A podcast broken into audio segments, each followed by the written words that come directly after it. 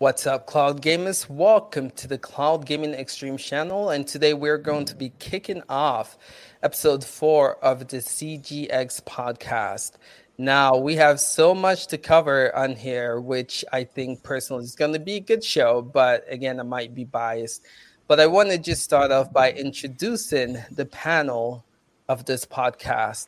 So let's start with Chief. How you doing today, sir? Hey, not too bad. Hopefully, the guys know me if they're on this channel. But yeah, I'm Marchief of Cloud Gaming Extreme, and thanks to Ace for putting together this fantastic show where we can argue about everything cloud gaming every week. cool, cool. Holt, how you doing, sir? I'm great as always. Great, great. I'm I'm Holt, and you can you know I'm a cloud gaming enthusiast, and of late I've been recording some content for YouTube, so I might be floating around for a bit longer. Nice, nice. Ben, how you doing today? Uh, I'm doing great. Great. Just uh, having a good weekend. Went for a hike this morning. Played some grid last night. That's awesome. That's awesome. Mark, how are you, sir? I'm good, thank you very much. Uh, so I'm Mark uh, from YouTube at Mark Watts VLG, uh, cloud gaming all over the place. How you doing today, Jerry from Game Tech? I'm doing uh, I'm doing good. Um, took the family out for for a nice day. It's been sunny here, so we wanted to go out to the zoo, and then I pretty much played Rogue Company for the rest of the day and started Yeah. recording some videos Nice. on that. So Thank that's been what I'm up to. That game is awesome. Sunny, how are you, sir? Hey, how's it going? Uh, it's going good, man. Excited to touch on all the debates today. Should be good. Cool, cool. All right, so we just want to start off by asking what games are the people in this panel playing? So, and what platform too? So, to get started, we'll we'll go with Holds. What what game have you been playing this week, and what what platform? So, have you been playing? I've been playing on Stadia, and I've been playing Mortal Kombat 11 Aftermath. I'm a big, huge Mortal Kombat fan, but I've put off Aftermath because I didn't think there was a need. But of late, I decided I'm going to jump in, and I've been really enjoying the sort of expansion to the game. Nice, nice. Yeah, I have to go back and play that one, man. I always keep saying that, but I never do. But I will because you're And then I, I had to get the collection edition, so I got all them great characters: Joker, Spawn, T800, Dang. RoboCop. I'm like, oh, I have to play all them. That's crazy. How about you, Jared? What you been playing on what platform? Um, yeah, mostly Rogue Company for the most part since I since I grabbed it up, and that's been uh, GeForce Now or uh, locally here. Uh, Yeah. Nvidia Shield's also been working really well to play that on the TV. So that's that's pretty much the only game I've had time to mess with this week, and it's Right. another game that surprised me. I actually like it way more than I thought. Than I thought. Yeah, yeah, yeah, for sure. So, what do you like about is I? I'm going to talk about it in a bit, but just want to know for you, what do you like about it? The, um, it runs really well for one thing. So whether it be on my PC at 150 FPS or on GeForce Now, so far it runs really good. And uh, the controls, I like. I'm very picky about first-person shooter controls, and I don't want to say they feel like Call of Duty, but I think you know what I mean when I say Yeah. they're tight aiming controls, and Right. I'm just demolishing people on there. So that's any game, any game where my aim is on, I'm happy with. So it's just it's just really fun to run around and and uh, and shoot people. nice, nice. How about you, Mark? What have you been playing on what platform? Uh, so two games this week. Uh, also jumped into Rogue Company. Uh, the complete opposite. I was not destroying people. uh, it's not my forte. It was still fun to check out. It was uh, it was a good one to stream. Actually, I, I recommend it. Right. Uh, for me, it, it has a feeling that the comparison I made, I squashed it into like three different games. It feels like Valorant. It feels like uh, Rainbow Six, and I've forgotten the third. It's a, a generic uh, hero shooter. So, Right. um, so it's got a feel of those. Um, but yesterday and today, I've actually been playing Fall Guys from uh, Devolver. They're having Ah. a technical beta weekend this weekend, and they gave uh, me and a buddy like 60 keys to give away for this weekend. So we uh, streamed that, gave away 60 keys, got like an entire community involved, and that was amazing. And I just highly recommend the game as well. It's really good. That's a lot of keys, man. It's a lot of keys. If you like Takeshi's Castle or uh, those, those kinds of like the floor is lava, it's basically a game made out of that. Nice. Cool. And Sunny, how about you? What you been playing? What platform? Uh, I've been playing quite a few games. Uh, been playing some Assassin's Creed on my phone with Stadia. Uh, I've played uh, some Hyperscape as well. Been playing some F1. Uh, what else? I, I feel like they're missing a game, but yeah, I've been playing quite a few, just kind of just jumping in here and there, and then playing an indie Steam game that I'm going to be covering next week and trying to cover that one. I can't talk about that one, but it's it's it's that one's a really good game. So I've been playing. I have my hands kind of all over the place. So it's been a fun week, man. It's a good problem to have to have so many games to play. Yeah. Man, I've been ha- I've been having such major game ADD this week between Fallen Order and uh, Octopath Traveler and Death Stranding. It's been mainly those three, and I got into Trials Rising a little bit too. Dag. It's a lot of games, man. What platform, uh, Ben, have you been playing those games on? Because, Uh, so Octopath Traveler, uh, Trials Rising uh, on Stadia, okay. uh, Fallen Order on Shadow, uh, using my Razer Kishi, which has been awesome. Thanks for your Nice. recommendation, by the way. And Awesome. then uh, Death Stranding on GeForce Now on my Shield, Dag. So you just hopping from all over the place. I love it. I love it. How about you, Chief? What have you been playing? What platform? So I've been pretty much stuck into Rogue Company this week um, across various different systems. Uh, video to come on Monday, but uh, I definitely am loving the fact that that game has very little uh, performance requirements, should I say? I think Hyperscape probably also has similar kind of requirements, but really does suffer with the high frame rates if you haven't got some high memory uh, machine there. But yeah, Rogue Company seems to work great on everything. I'm sure even my potato PC Right. would probably run it quite well. But uh, I've also been playing a, a mobile game called V4, uh, which launched this week. So my phone has not turned off, I think, for the last 48 hours or so, because it's uh, a grind MMO. So my battery is uh, feeling the, some pain, shall I say, this this week. Cool, cool, awesome. Yeah, I've been uh, just like a lot of you guys have said here, playing Rogue Company, and that game, like you guys stated as well, it's a game that I had no expectations going into, um, but after playing it, I am hooked.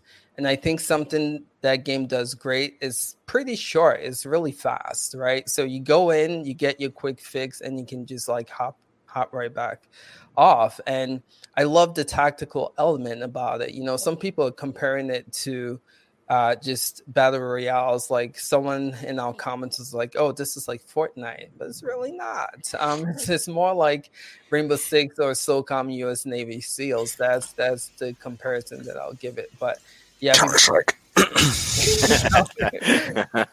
Counter Strike for sure. Yeah, yeah, exactly similar. But yeah, I've been playing that a hell lot. I, I didn't expect to again spend that much time playing that game, but that's been my go-to game, and I've been playing on GeForce Now because again, with GeForce Now, you don't have to worry about your space capacity, right? You can just play it instantly without having to download it. So cool, man! It's really cool to see you guys gaming, and I know you know we can have busy lives and and all that stuff but fitting gaming in there um, is the beauty about cloud gaming just the portability factor and being able to play anywhere and pretty much anytime is pretty cool. All right so we're gonna hop right into this podcast. Again so much to talk about here and we're gonna kick it off with the xcloud news now as you guys know there's a pretty cool show. Well i don't know. It depends who you ask if the show i liked it right? The xbox showcase show. Um, just want to talk about that show because a lot was announced there.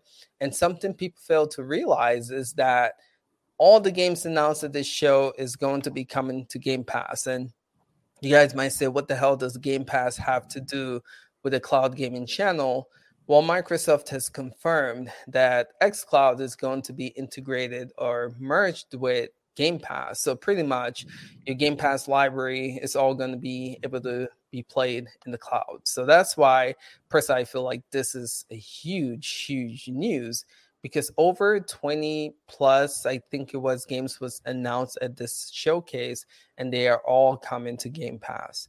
So I just want to talk to the panel, see what you guys what your reaction was when it uh, comes to the show. And yeah, just start with you, Sunny. What what are your thoughts on on the Wow. Yeah, man. I have a lot of thoughts on this. I, I thought about this a lot last night because I, I went I barely saw the showcase yesterday in full and man, this is uh this is huge. Uh they are doing an excellent job over there. They don't and I think they know it. They know they don't have those exclusives like that PlayStation has. So they're they're just putting all of this in Game Pass and they're not really selling Xboxes. They're selling the Game Pass, really. Right. It's not the Xboxes, the the new Xbox they care about. They're trying to get people in the Xbox uh, ecosystem, which is what you should be doing uh, people aren't going to be interested in Xbox if they already like. If there's just some there's some fanboys who you know they like their PlayStation or their PC gamers, and the deal is just going to be so good with all these games announced that you can't ignore it, and you might as well sign up and try out some of the games that I did think looked pretty good. I actually thought the show was pretty good,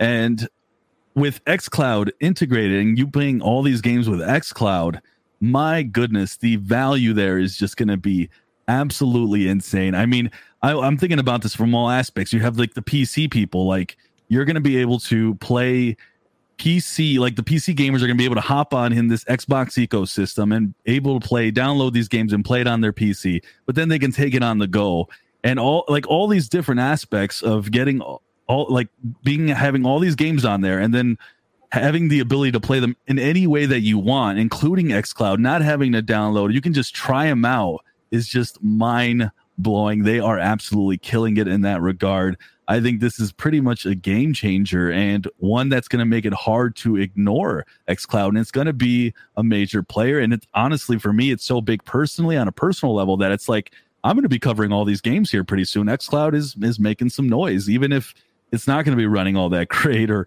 or whatever. We'll see. And I honestly think that they are doing an excellent job. And I, I'm just curious to see how this is going to go going forward in terms of cloud gaming. Are they going to, you know, put more emphasis on it right now? Or are they still kind of in that testing phase? So we'll see how it all goes. I don't want to keep going on for too long, but those are my thoughts. Cool, cool. Yeah, you said a lot. And yeah, I think it's going to be, I think most people on this panel are going to cover what you just said, but I'll get back to that. But I want to know from Jerry, what are your thoughts on on the showcase show?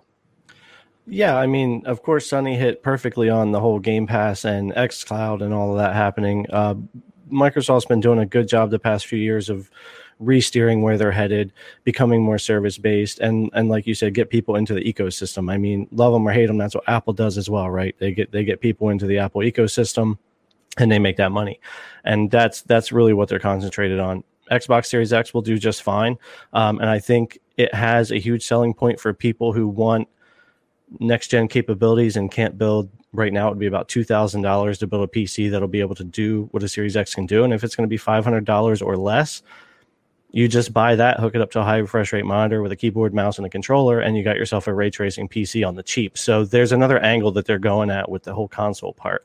But then with xCloud. And I don't even think it's just xCloud mobile. If I'm correct, that'll be xCloud on PC as well, right? So even horrible PCs that couldn't even download and play an Xbox game, now all of a sudden you could play your Xbox games right. on that laptop or that PC uh, as well, besides your phone. So, um, and adding it to Game Pass for the same price, fourteen ninety nine a month or less if you earn points or, or do things. They have a, a good rewards program as well. So, um, the only disappointments I had in the show were people wanted more gameplay and less CGI trailers, but everybody complains about that for every event we get. Yeah. Even PS5 was almost no gameplay except for right. Ratchet and Clank, and they did that to show the speed of the hard drive.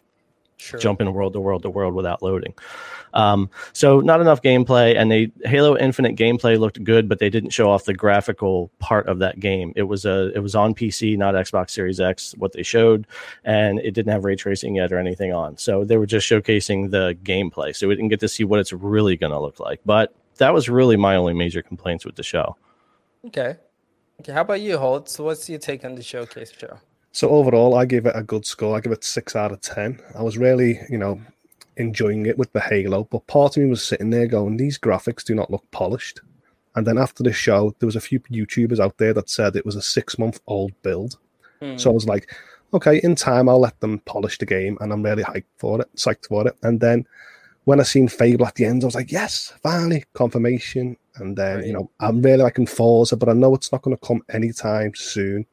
I wasn't really interested in the xCloud part of it, but then I saw a game called The Gunk, which really I was like, I'm going to play it. I'm going to go around this alien world, clean up some pollution like a Right, Mario right. Sunshine, mm-hmm. you know, and back in the day with Square. And I thought to myself, this is a good game, but none of the showcase made me want to buy an Xbox Series X. It didn't captivate me to say I need to run out.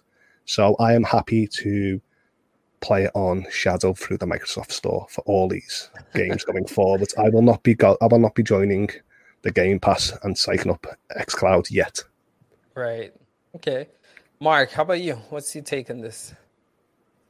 Yeah, completely agree on the uh, the Microsoft ecosystem they're building up. Um, I think in the short term, financially they may take a hit in maybe less console sales, but you know they're they're willing to take that. You know, it's a, a smart route to go because eventually, if you stack up an entire ecosystem and all of the options to play these games versus a PlayStation Five, that's your only option. We don't know what they're doing with PlayStation now. Uh, it's a Right. good move for them to kind of come out on top. I think.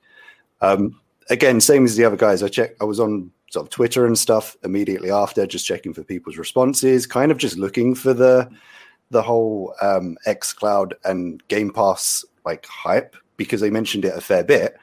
And the only thing I saw, as we've already mentioned, is uh, the Halo graphics didn't look great, did they? Right. Which no, they didn't. I actually didn't realize they were six months old. I heard a, an interview after where they said, you know, we're not finished yet. This is just a, you know, it's not the final build. Don't worry, but you know, holidays just around the corner, so I think people are worried. right.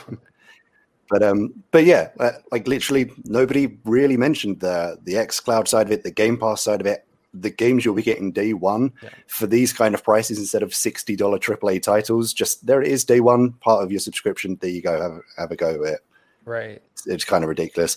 Um, to be honest, even though they meant they kept mentioning Game Pass, I don't think they did a great job at explaining just what that means. If you kind of compare it to the, and I hate to, but if you compare it to the Stadia event, they started off with an advert, kind of explaining what it is. Mm-hmm. And if they chucked in something like that, maybe people wouldn't have- wouldn't have been happy with, oh, this is an advert, but it would have explained the ecosystem a bit better. Right. Right. Okay. Good point. And Chief, thoughts on the showcase show?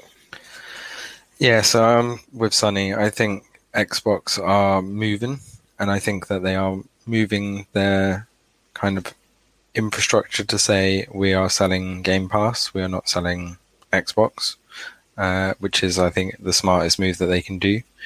Uh, look at UPlay Plus, look at Origin Premier. Um, you know, everything's going subscription, and it's eh, if somebody's not I wouldn't buy an Xbox game ever because I don't have an Xbox and I've got no reason to ever buy one. But if I can get Game Pass for fifteen pound a month and play that on my PC, if there's a title I like, I might just do it. I might just keep it to see what comes next month or the month after that, or I might just forget about it and keep paying anyway. And that's where a lot of companies make a ton of money. You know, people sign up. Uh, there's a AAA title coming in two, three months. They think, oh, I'll sign up and I'll see what's there in the meantime. And then they forget about it. then maybe they'll play that AAA title for a week and then they forget about it again. So, It's like the gym; you feel too can- uh, too, too guilty to cancel, Yeah. yeah, or you just so forget. they, I think they will make a lot more money uh, through things like the Game Pass and XCloud. I think there's two hidden things there, right? One is it's an instant way to demo any game on Game Pass without having to sit there for two hours waiting for the damn Yeah. thing to download. Yep.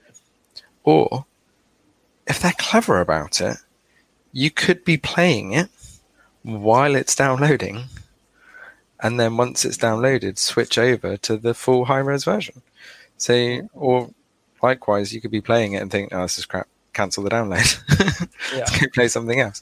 So, depending on how they set it up, I think it could work extremely well for them. One for the consoles, and two for the PC.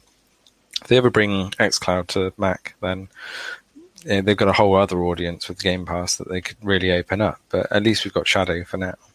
Hmm. There's no reason why not, right? PS Now never did it, and I think that's because they really don't care about streaming. Full stop. But with Microsoft making that move, and pretty much all Microsoft products are now available on Mac in officially supported versions, so it could be a very smart move for them to bring xCloud and Game Pass together to Macs. Uh, as far as Halo is concerned, I'm glad somebody said that was a six month year old build, but it calls into two major questions for me. One, it looks like a slower, worse version of Doom Eternal. No offense, but I think we've been spoiled. Doom Eternal came out guns blazing, Yeah. swinging hard, Yeah. and Halo just, you know, I was a big Halo fan back in the Xbox days, and it was fast, it was furious, it was nuts. That didn't look anything like that, and the graphics looked like it was back on an Xbox One, uh, an Xbox even. So I really hope that they do something with that. There was another game that came out recently that got absolutely slated, so much that they've put it back to they've put the release back date back uh, to put more polish on it, uh, which Game Tech Planet did a Switch review on very recently. Crysis Remastered. That Mm. tanked so hard in the trailer that the uh, developers kind of slunked back into their hole and thought, okay, we need to do better than this. Mm. Uh, the Can It Run Crysis mem quickly turned the other way. So I'm hoping that they've not just done the same thing with Halo Infinite and said, oh, it's tanked quick. It, it was an old build, let's go do better. So either way, I'm hoping that Halo does come out a lot better than it's looking right now. Yeah. Uh, Yeah. There was a couple of other games that I thought were really interesting. Uh, I did feel like it was more of an Xbox games uh, event rather than an Xbox Series X, with a lot of the games really weren't looking like they were pushing next gen. Uh, as you said, Jerry, there was some like PC gameplay rather than like Series X. Yeah. But things like Crossfire X, that looks really cool. That kind of piqued my attention, and that's one of those games that maybe I would buy Game Pass just to go and give that a go. Yeah. And uh, especially from playing Control, the medium dual reality, the like split screen playing two different kind of parts of a story at the same time, looked quite cool. Um, but the graphics for one of the other games tell me why. I thought kind of blew Infinite out the water, and even though that's like a really story-driven game, the graphics just looked a ton better. it was like you're trying to showcase your like number one product, then it's like stood up by some book. yeah. So I think they could have done a lot better, but uh, unfortunately, I think you guys are right that it's probably the best of the events that we've had so far. Yeah. Cool. Cool, cool. You said a I- lot. Go ahead. I think I, I, I agree with with uh, with Chief. It's the they're selling like you know everybody said it now that they're selling Game Pass, not Xbox. And I mean, I walked into Best Buy the other day to, to buy my new Shield TV, and they had a huge like stand for Game Pass Ultimate, like buy now. Like it's not like it was like overshadowing all their games. Like that's really what they were advertising more than anything. Um, no, it's it makes me makes me wonder if maybe they're trying to go about cloud in a roundabout way. Um, they don't want to scare people off by saying, "Oh, you're not going to have physical copies anymore." So instead of saying X Cloud and treating it like a, you know, the unwanted, you know, kind of stepchild kind of scenario, they're they're more treating it more like, "Oh, we're selling Game Pass. By the way, secretly, there's X Cloud here, so you're playing in the cloud, you just don't know it." and and maybe that's kind of what how they're trying to get people comfortable with the idea of not having a physical copy of the game and, you know again it's also going to make them more money in the long run because if you're like the average gamer who buys you know like average adult gamer buying two two maybe four games tops a year you're, they're still making the same amount of money off from that person by having a subscription base uh, I, I I don't know i feel like that's kind of more what they're kind of leaning towards without really Right. talking about it Right. So good good point, uh, Ben. And I just had an article up here which I want you guys to take a look at and tell me what what's your take on this. Coming from The Verge, they state Xbox Game Pass is Microsoft's true next gen Xbox. Yeah, Um, I think that's hit the nail on the head. To. Right, right. And I, again, personally feel like that's kind of what you guys are saying and what we're seeing here as well. And if that's the case, I think it's a beautiful thing, you know, because again, it makes it takes the barrier of of gaming, like the traditional sitting home in your couch on your couch in front of the TV and you know gaming with a controller, being able to play anywhere, anytime. I feel like that's where gaming is going, and the Switch is a good concept for that. And so it's pretty cool to see them take this approach, and I think people are catching on. Yeah, I just want one final comment on that. If you look at the Windows Phone saga, if anybody remembers, you know, Microsoft made a phone Right. Yeah. once upon a time, uh, but they recognized that they weren't the best, and that the software that they made for that phone was far superior than the phone itself. So they said, "Hey, let's just duck out of the hardware phone market and sell our software and let everybody use it." And it's been massively successful for them. You know, they just made their apps on iPhone, and suddenly the Microsoft usage went through the roof again because everybody had access to it. Right. So making their games available across all platforms has just opened the floodgates for them. It's not you must buy an Xbox to play our games anymore. It's well, you've got a PC, you've got an Xbox, you've got an internet connection with an Android device. You can play our games now. Right. Um, so I'm gonna get a little techie, uh, so forgive me. Um, and I'm probably gonna butcher this guy's name, but Microsoft CEO Sadil Natel. Oh my goodness, I know I butchered his name, but when he took over Steve Ballmer, I remember him saying uh, he wanted Microsoft to be a company that you know people choose instead of you know forcing the product down people's throat, which was the strategy right microsoft used to take like you know if you buy a, a, a surface uh, book a pc a laptop you have to use microsoft word. And he was just like no we want our service to speak for itself right? And the whole thing is as you can see they want to limit hardware right? They want to make windows available for you know most things. They want to push the service out there. And if it's good then people will use it. And I think in a way that's kind of the approach that we're seeing here, right? Make Xbox available for everyone. And if the games speak them for themselves with high quality, people are going to choose to play our games. And I think that's a pretty cool approach. And let's see how it pays pays out for them going forward.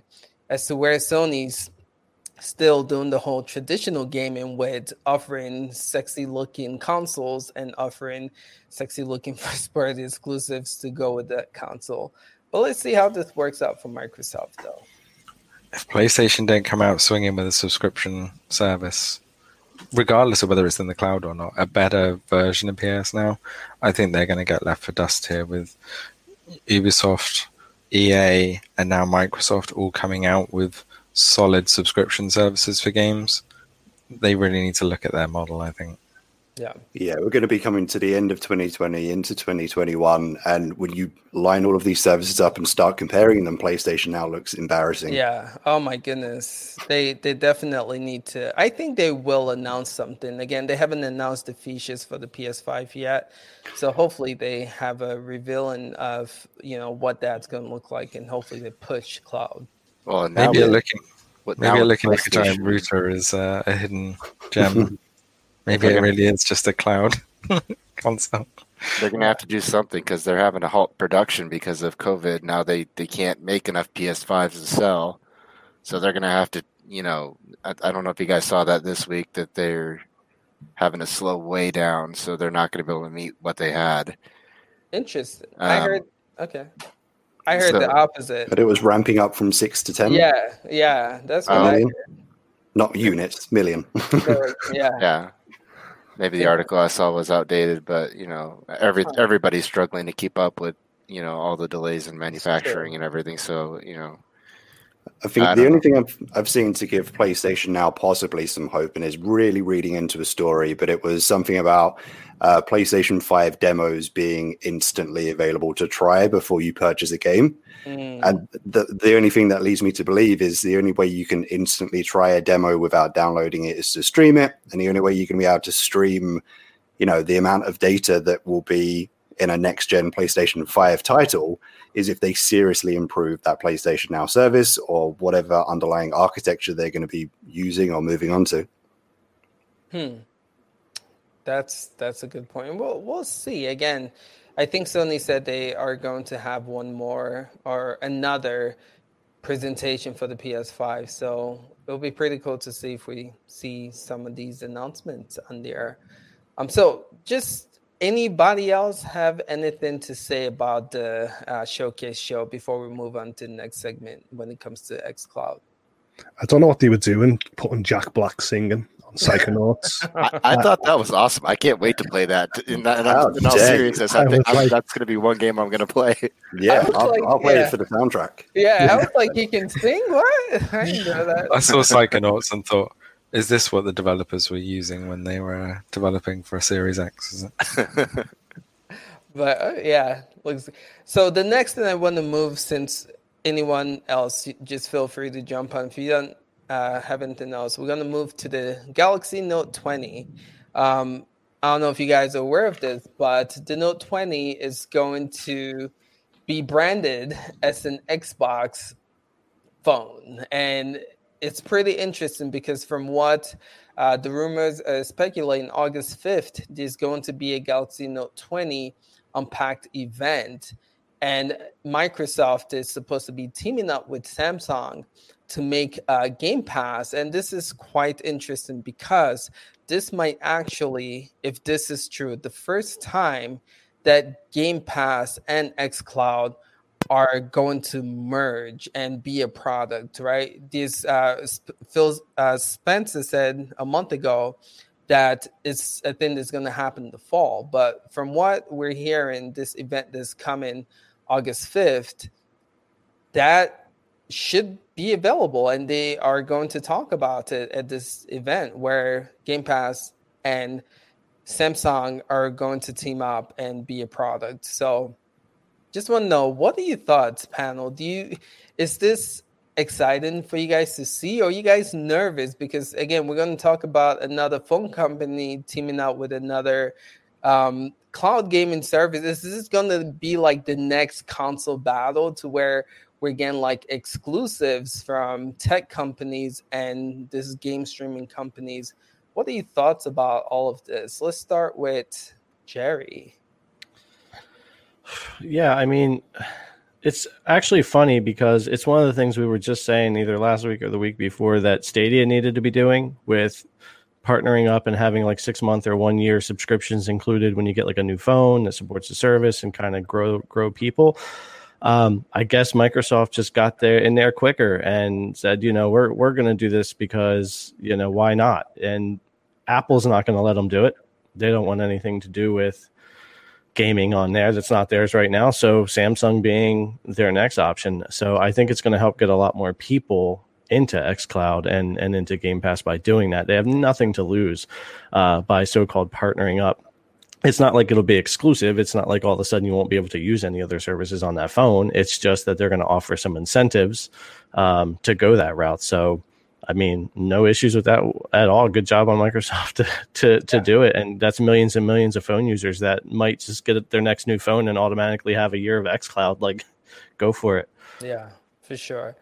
How about you, Holtz? What do you what's your take on this? I mean, I'm all up for them partnership, and I'll be really amazed if you can if XCloud can sort of hit the higher refresh rates and sort of with the HDR can sort of up it to match the OLED screen. I'll be really impressed by it. But then there's part of me that thinks with Samsung, they sort of have their phones get really hot and the battery drains. So if they can, if they want a partnership, let's hope it works well, and I don't end up with a phone that looks bad graphics, overheated, and drains really fast. So right. I don't want to spend that much money for the flagship phone to be disappointed. But True. I'm really happy for them partnershiping up. True. Sunny, what's your take on this? I mean, I don't, I don't really have a lot on this. Just, I, I think it's a good thing. It's, it's a positive thing for, uh, for XCloud, and I mean, Sam's. Uh, there's just nothing to lose here, and I just don't see anybody being like, "Oh, I'm gonna pick this up for XCloud" or anything along those lines. It's just something that's tacked on, something positive, and we'll just see. Like, uh, like Holtz was saying, does it improve by playing with the uh, the devices? Is it going to be somehow more improved or something? So we'll just kind of see how it goes. And Yeah. yeah, Mark, you? Yeah, I think it's uh, it's it's good news for the cloud gaming industry. Essentially, it's good exposure to be kind of paired with uh, a device which has got a lot of eyes. It's got a lot of um, you know, uh, it, it carries weight in the industry already. The the Samsung, the Note devices are some of the favorites. Um, I think specifically for this device, they've uh, even specifically mentioned that uh, some of the features of the Note 20 are speci- not specially optimized, but some of the features work well in the fact that you're going to be playing games on them through xCloud. the 120 hertz screen, I reckon the um, as they always do when they improve the phones, the Wi-Fi antenna better be better for the love of God if you're going to be streaming that. Um, and with the, the Note devices, they've just got giant R screens, which is perfect for for that because that is one of the things that kind of stops me from trying out these cloud or I don't turn to these uh, cloud services through my phone a lot because I struggle to play on a smaller screen. Right. Um, but uh, on the flip side of the great exposure, I am also concerned because we've also spent the last few weeks saying that none of us are particularly impressed with the streaming quality of xCloud in compared in comparison to some of the other services. Right. So, is a lot of eyes on it in this current state a good thing? Hmm, We'll probably have to wait and see. right. That's a good point. Well, they're pushing Yeah. for the they're pushing for the phone, but no one's really pushing for the data tariffs that go with it to play cloud services. So even if you push the phone and I've only got five gig of usage, xCloud's going to be useless for me after a certain time period of playing games. So the, Samsung better start working with data tariff providers to offer unlimited data to play along with this high graphic fidelity cloud streaming platform. Yeah. And I think as well, just uh, coming in this year, we're we're probably going to see big delays in stuff like 5G. Maybe they thought we'd be further along by this point, which is why they confidently went with the tagline "the power to play from everywhere." Yeah. Whereas in its current state, it probably needs a little asterisk that says you need to be on a good Wi-Fi signal. Please don't try on 4G. Right, right. I bet they were planning on pushing 5G with this if you know if this is the thing that's gonna happen. But yeah, just you're right about the delay for sure. All right, how about you, Chief? What's your take on this? Uh, yeah, I'm with Sunny. You know, I couldn't care less whether it was bundled with it. I'd probably wouldn't. I'd either buy the phone because I want the phone. it's not going to make me want to go and buy it anymore. Um, what I will say is, you know, hopefully it's another sign for Apple to pay attention because, you know, if it wasn't for Bixby, I probably would move to Samsung um, as my next phone. I'm still debating on what my next phone's going to be because mine's getting tired now. It's an iPhone 10, so it's what three years old. So I am itching to upgrade. I'm not a mobile gamer. Well, I am a mobile gamer for MMORPGs, which they look great graphically, but I don't need a controller. I don't need you know it to be right up in front of my face to be able to see it. So I don't know. It's a weird one, and as others have said, do you really want eyes on xCloud regardless of 5G? Now, if 5G was out in the world, I don't think it's going to be what it's cracked up to be. Like 4G was, right? 4G was supposed to be the answer to all our data problems. You tried using it on a bus, or on a train, anywhere outside of your house, it's crap. And you can imagine trying to stream a 1080p 4K game. And this is the other thing that I don't get, right? Is this Samsung Note 20, uh, S20, is it? Um, after the current S20, which is supposed to be the best, most magnificent phone ever. So if this Note has got a higher resolution, which is probably pushing 4K on a tiny screen compared to Vice monitors, and you're going to be streaming at 720p xCloud, either it's going to have to have some seriously clever AI upscaling, or it's going to look like crap. And even if people are sat downstairs in their Wi-Fi next to their router, it's going to look like crap on this magnificently huge, high-resolution screen. So I, I really don't think it's the best thing that xCloud could be doing right now when they're pushing, you know, the Game Pass model. That's not a way to get Game Right. Pass subscribers, unless they're going to suddenly come out and go, "Oh, we're testing the Xbox Series X hardware ahead of time, and XCloud is now powered by Series X hardware." yeah. So go ahead, Ben. Let me hear what you have to say about this. So, my biggest fear with this, so that I have the the S10, and you know, most of the, I mean, I've been playing a lot of games on it just to test, you know, my new Kishi and everything, and the biggest complaint that I have with XCloud is not, you know, performance or anything. It's actually the aspect ratio because I Uh, have this. I have a decent sized screen. I mean, the S10 is not a small screen, but it's, it gets shrunk down because the aspect ratio for XCloud doesn't fill the screen at all. When every other service is fit to current formatted phones. Is it Uh, four by three? Yeah, it's four by three is what they're showing. Um, when the what is it, eighteen by nine is the the current standard. A little square uh, of the and it squares it off and you lose like an inch inch and a half off the phone that you could be filling and when you're going to have that gorgeous note 20 you're going to shrink it down because one it's only 720 on the resolution with xcloud right now but also the format the, of the ratio it, it's it's not going to look good so they got to fix that really fast before the note 20 comes out hmm. Can you play picture in picture? And it might look alright. uh, i don't know You should be able to. Haven't really tried, but that's a that's a good one to to look into for sure. Um, yeah, it's gonna be interesting to see if they keep XCloud where it's at right now, with just you know only staying at 720p. My guess is they're gonna make some changes, and you know we might see an updated XCloud at this event, right? To allow it to display higher than 720p you know maybe push it to i know the note and the samsung phones are about 2k they're not hit 4k yet so just being able to take advantage of the aspect ratio like you're saying ben and you know just display a higher um, resolution overall.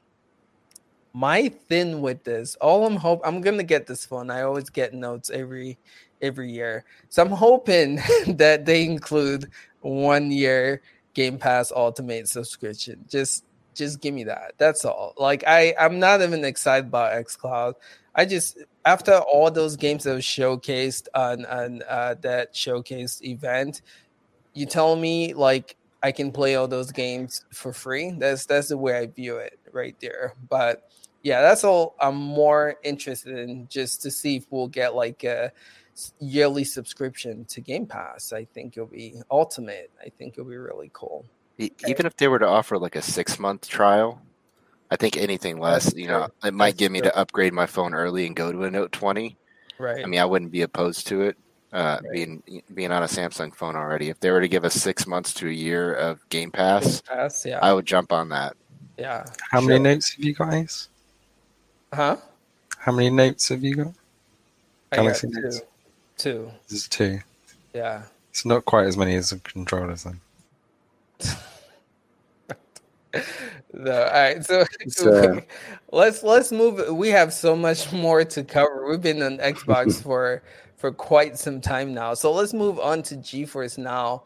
And man, these some stuff to talk about. Uh, we have confirmation that Ampere, if you guys don't know what that is, should be their new graphics card, and it should be available for the GeForce Now platform, which I think is flipping incredible. Um, so I'm not too big, and maybe Chief, you can hop in here and talk more about the importance of this. But my thing is for five bucks a month, and Mark, I was watching your video. Sounds like it's gonna stay five bucks for this year. Um, being able to get RTX, right? We've talked about how GeForce Now is the cheapest way to experience RTX at five dollars a month if they add Ampere, right, being able to, to take advantage of the newest graphics card for only five dollars a month, I feel like that puts GeForce Now like on another level compared to its competitors. You know, we're still sitting here waiting for Stadia Gen 2. Uh, xCloud, as we all know, is going to be using Xbox One S, um, you know, service, and then you know next year they're talking about Series X. So this I feel like puts them above the competition, and I think it's pretty cool to see. We're only paying five dollars a month for GeForce Now, so I just want to know on the panel what are y'all's take on this Ampere coming to the GeForce Now platform. Let's start with you, Jerry. Uh, yeah, I mean, I thought it was a great announcement. It's not that surprising. They did it when the Turing architecture came out with the 2080s and uh, uh, the RTX series. So, and I think it took them, if I remember, four months, five months to implement that. So, if we're getting the Ampere cards in September, which is when our launch is supposed to be, um, so that's what I'm looking forward to to upgrade my build here. But you're going to be looking at early 2021 for getting those into the service. Um, I'm hoping that with that is going to come the 1440p and 4K options. Yeah. yeah. Even if it stays 60 because if you're not going to get if you're not going to get your resolution up there and maybe even your frame rate then it's it's pretty but it's not going to show off what they can do. You're gonna want you're gonna want more options. If I'm on my 1440p monitor, I gotta be honest, Stadia does a real good job of knowing that and giving me a 1440p stream that actually looks really good right. on my monitor. If GeForce now starts doing that, especially with those cards, I think it's gonna be pretty pretty amazing. And I think they're gonna be the first ones to it. Xbox is gonna be a while yet, and I think Stadia is gonna be longer than we think for their Gen 2. So um, if Nvidia does this, and they have no reason not to. They're not making money anyway. They're just going to shove these things in there and say, "Here you go, guys. You've got these," and they're going to show them off. And Nvidia can do whatever they want. And I think it's going to be. I think it's going to be pretty good. And the price. I mean, we already say it's the cheapest way to play RTX. I mean, it could become the cheapest way to play RTX at 4K Yeah. if they do it right. So, True. very interested to see what this does. True. All right, Sunny, what's your take on this? Yeah, I mean, uh, if you can, if they can get that going in terms of getting some 4K, some 1440p, but I, I think this is pretty pretty big, and uh, I think they they're they're showcasing or at least telling to the world that hey, we're taking this service serious, which is something that I feel like I don't know. I look at it from the outside in, and I just think you know what what direction are they going? What future? Like i i worried about their future more than other cloud services. And when i heard this announcement i'm like okay they're taking this serious. They're they're investing in this and that is what i wanted to see. Right. and really them like if they're able to get like like uh Gary was saying more resolutions all this other stuff that's going to put them on a level and it's and it's just such a good deal as it is. Five ducks, I, I five dollars i keep saying that you know the best if you really want to go the cheapest route in gaming right now it's it's those steam sales and all. Now granted we don't get every single game on geforce now but i think this was a great move by them and frankly uh it's it's it's a game changer for them so we'll see where it heads going forward and see what else they pl- have planned with it but uh, i was really excited to see this really excited Cool, cool. Ben, what's your take on this? Um, I mean, I'm excited for it. I think the with the Ampere and everything, I think it's going to look awesome. But I, I agree, it needs to have more than 1080. Um, I think they need to bump up the resolution, even if it means charging a little bit more for the founders. But we're offering a, a second tier for the higher resolution. Um, I've really appreciated how all the game or they try to get at least one or two of the of the free games every time Epic is doing free games. They try and load those in like Tacoma this week. Mm, Um, when that loaded in, I was like, "Cool, it's a free game. I'm going to get it." And sure enough, Right. you know, GeForce now had it right away, so I didn't have to actually download it. I could just start, you know, testing it. I haven't played it yet, but I'm planning on it. Um, yeah, I, I think it's going to be um, che- like like you guys are saying, the cheapest way to get some of the best tech. Now, if only they could fix their UI, then I'd be all over it. Shots fired. All right, Mark, what's your take on this? Yeah, I think it's uh, I think it's great news. I think it's uh, it'll be good for Chief to be able to guarantee that he'll get a decent card when he jumps into Hyperscape now. um, right. I'm I'm I'm definitely interested to see what will happen with their tiers. Um, like I said, the estimate I made is that they will probably have their free tier. Um, they'll continue with the founders tier, uh, the the RTX 2080s, and then yeah, I'm thinking they'll probably have something like an ultimate tier that will be on. And again, we actually don't know the specific card. I, I made a bit of a, a judgment call by sticking the 3080 in my thumbnail today, but they have just said Ampere technology. So Yeah. I mean, so far we've been told there's going to be a 3080, a 3080 Ti, or uh, whatever the other name, Su- Supreme Superior, whatever it is.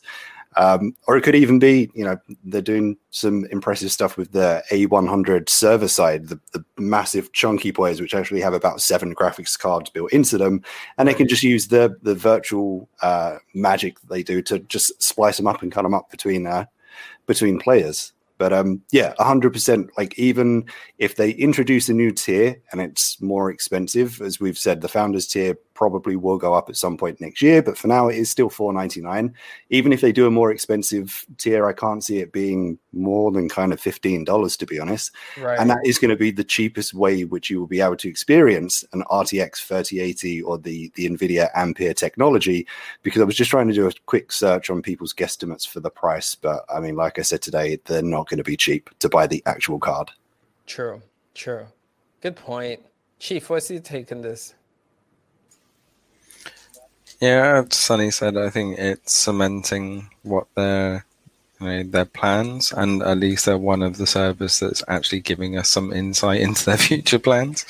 Um, as what those Ampere cards are, yeah, I think Mark, you're definitely hedging your bets on the 3080s becoming available. I have a funny feeling it's going to be like hey, the RTX one's available and the 1080C D uh, 2860. Uh, uh, so we're going to get all the low end Ampere cards. Hopefully they'll rotate them and get rid of the 1080C rigs, but who knows? Um, I said it before. Nvidia aren't in it for the graphics cards anymore. They're in it for their chipsets and their technology.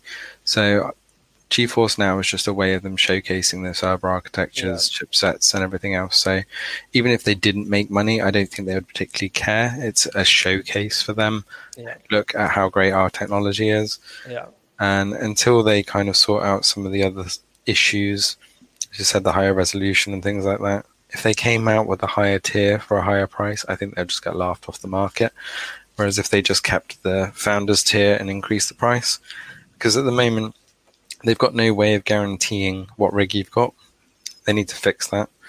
Um, if I'm paying for a an RTX rig and I get a 1080 1060 rig or 1080 rig, I would have something to say about it. Especially, you know, if we're supposed to be getting those higher rigs, they really need to sort that stuff out. Yeah. Higher resolution for me, I'm not particularly fussed. I've had a 1920 by 1080 monitor for about 10 years, and I just buy a newer, faster refreshing, higher contrast version of the same monitor. Um, no doubt I'll move to 1440 at some point, but it's not mainstream enough for it to be worthy of me doing that. And it being a second monitor to a Mac as well, that causes me other issues. So all of the streaming platforms from a Mac still aren't on par as far as I'm concerned um, with the PC equivalents. Hmm. Uh, that goes to say with GeForce Now as well. Stadia, don't get me started. Whatever is going on in Chrome on Mac and Stadia, don't know. I don't know where their head's at, but all of these services need to up their game across the board and keep. GeForce Now is a PC gamers world, so unless they broaden that, they're never going to be as big as the others. But it's great news, and you know they have some really impressive uh, A cards, P cards, as Mark was saying, which are the ones that actually Shadow uses. Shadow uses the P5000s, which are GeForce cards. Uh, they've got the new A1000s, and they've got some the the grid technology they use in their server side systems. If they could bring that to GeForce now, I think it would be much more impressive than saying, "Hey, we've got an RTX 2080," because those one of those server cards, one equivalent of what powers the P5000s would pee all over the 3080 Ti Supra or whatever it's going to be. So they have much more power at their disposal that they are just not unleashing right now. So it'll be very interesting to see where this goes. True, true. Thanks for thanks for all that knowledge, Chief. Appreciate it. All right, Sorry. so no, you're you're good. Um, so let's move into the games, right? A lot of the games was announced, which, well, I wouldn't say a lot. Nine games were announced, but there was a pretty good game, and I was honestly really surprised that we were able to get this game. Now, this is the second week in a row where we got same day release for. I don't know if it's fair to call this like a AAA title, but the previous week we got Death Stranding and I think Hyperscape, right? And then this week we get a game like Rogue Company, same day release as PC. So I think that is a pretty cool track record. I hope, right, that this is something that continues. But out of the nine games that was announced for GeForce Now, what did you guys play? Any? I know you guys played Rogue, but apart from Rogue, any other game? I think Ben, you mentioned Tacoma is a game that you downloaded from Epic but haven't played yet. Are there any other games that you guys have actually played that was released for GeForce Now platform? Let's start with Jerry. Ah, no. Rogue Company for me, since it dropped, is the only one I've really been using on GeForce now. Um, that's that's pretty much it. On okay. A couple different PCs, my phone, Nvidia Shield. So I've used it in a lot of different places, but that's the only game I've really played on GeForce now this week. Okay. How about you, Mark? Any GeForce Now action? No. Um, uh, of the other nine on the list, uh, just taking a look through, uh, you know, it, it's another good week to get a, a day one release right. like Rogue Company. Um, it's another week of good news, and it's not another week of, you know, we've had this and this removed from GeForce now. So that's good. But of the other ones on the list, uh, the only two that kind of catch yeah, my eye, I know Steep has a big fan base, uh, yeah. and Super Hot Mind Control Delete is a, another kind of big one, but uh, right. none of the okay. others really catch the eye. To be honest, ben? any of those other games? Um, to be honest, I'm looking forward to playing Rock of Ages and oh. Mind Control Delete, but I'm waiting for Stadia on those. um, I, would rather play them on Stadia at the moment, uh, especially since it, you know Rock of Ages is going to be a pro game, right? And it looks like uh, do, do we know confirmed if Mind Control Delete is going to be a pro game, or did they just say that it's coming on the first? Sunny. No, no okay. confirmation. No. Okay. So we might not even get that. We might have to pay for that. Yeah. Might have to pay okay. for it. Yep. Okay. So, all right, makes sense. How about you, Holtz? No, I've not played any of them, but I'm really happy to get day one releases because it's really psyching me up for day one. Horizon Zero Dawn and Destroy All Humans coming, Ooh. so it gives me gives me a good hope for GeForce now. Yeah, that's a good point. That should be coming in August, right? Horizon. August the seventh. Yeah, there you have that marked down. It's already pre-ordered. no, no that, it's my birthday treat I'm getting. So. Oh, nice. He's That's, ready to go. That's yeah. awesome. How about you, Sunny? Any of those nine games stick out to you that you've been playing? No, I didn't get to play any of them, but I'm looking at the list here. They have some. uh some of these are pretty good here. I mean, Subnautica, uh, Rock of Ages 3 is a game that just got released. Uh, it looks really good. I'm looking forward to playing that one. Uh, so GeForce Now getting it is good. FTL is a fun one as well. These are some pretty excellent games here. So they have a nice little list here that they uh, they compiled for this week, uh, showing up on GeForce Now, and I think it's awesome. Some good stuff here. Yeah, cool, cool, cool. How about you, Chief? Any of those nine games you've been playing? Uh, only, yeah, Rogue Company piqued my interest as a, a modern-looking CS:GO. It's basically the way I'm going to keep pitching that because it's pretty much an exact ripoff. Um, Super Hot Mind Control Delete. I actually got early access to that game. Um, I'm not sure whether it was meant to be or not, but because I bought it on Steam many, many years ago, I actually got an email two days before its release with the Steam code to say, "Here's your free version of Mind Control Delete." Nice. Uh, so I actually just installed that on Shadow and blitzed a load of levels. So I'm probably about halfway through that. So it looks like there's quite a lot more content on there than the original Super Hot, which is quite good. And there's some nice twists in there. So I would have held out, or probably would switch over to Stadia if one it had uh, crossplay or cross save, which I know it doesn't, and the fact that because it was pro game on Stadia, it's probably not going to be free. Uh, as one of the features that I was if you haven't played Super Hot before, there's when it does the replay, you've got the ability to save it, and when it saves it, it saves it in real time. So when you play it back, it just looks like you are badass. Uh, so it's really cool when you've had a good run to be able to re- like save the recording and then share it. And you can share it online and all sorts. So to see that functionality back in the Steam version on Shadow was great. I've saved a couple and I'll probably put a video together sometime because obviously when you're playing it and it's really slow motion, and then you see the kind of replay at the end. you think, oh, I wish I could share that. And that functionality is there, but for some reason they didn't put it in Stadia, which I thought was a, a real missed trick. Because if you can have that as part of the um, Stadia captures, that would have been fantastic. But Right. I think they missed the trick there. Uh, hopefully, something will come with mind control delete. But uh, otherwise, from that list, uh, I might just claim Tacoma from Epic because it's just another free game to add to the library. Right. Uh, my ever growing games that I probably will never play, but I've kind of caught them just in case. True, true. Yeah, I mean, Tacoma is a game again. It's it's pretty cool that you guys can go to Epic Game Store and just claim these games for free. Personally, I haven't played it, but it's one that I'm keeping my eye. I'm just gonna claim it because hey, why not, right? But yeah, out of all those games, like I stated earlier, the game that I've been playing the most is Rogue Company. And man, guys, seriously, if you guys like tactical shooters, if you guys like those Rainbow Six, those SOCOM US Navy SEALs, Counter Strike, like Chief has, has stated a lot on here, check this game out, man. It's it's really fun, and add me as a friend too, because hey, it's always good, you know, playing with people you know. So great. All right, so we covered all the GeForce Now games. So I think we're done with GeForce Now. If I'm missing anything, let me know, panel. So we're going to move into Stadia, and I feel like we have a lot to talk about when it comes to Stadia. But just want to talk about to to begin with the ROG phone. If you if you guys are not aware of what the ROG 3 phone is, it's made by ASUS. But uh, the, the cool thing about this phone is that it's a gaming phone, number one. It has the dopest specs when it comes to smartphone. But again, the neat thing is this is going to be coming with Stadia Pro three months free. Um, so what what's your take on this, man? Like we talked about earlier with Microsoft and the Note, you've seen these companies now kind of fighting, right, to get their um, you know, uh, to to get merge or get the services into these these tech releases.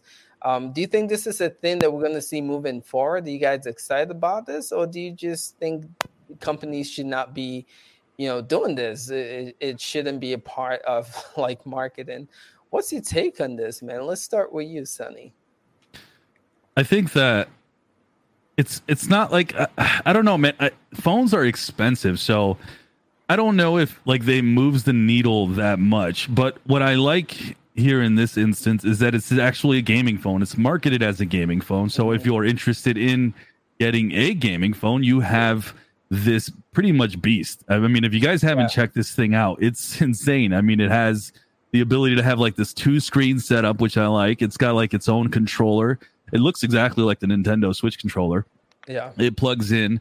Uh, I, I mean, this thing. I, now it's kind of funny that it has like this extremely high refresh rate, considering Stadia doesn't doesn't go past sixty. sixty. Yeah, But I mean, either way, like it, I, I, it's, it's really impressive. Once again, though, it's kind of the same thing from earlier. Though I don't, I don't think it makes much of a difference for the, for specifically, if we're talking like the Spady, uh, sorry, the Spady, the Stadia fans and the people who like Stadia. I don't think they're gonna go, oh, well, let me grab this phone now to go play some Stadia on this phone.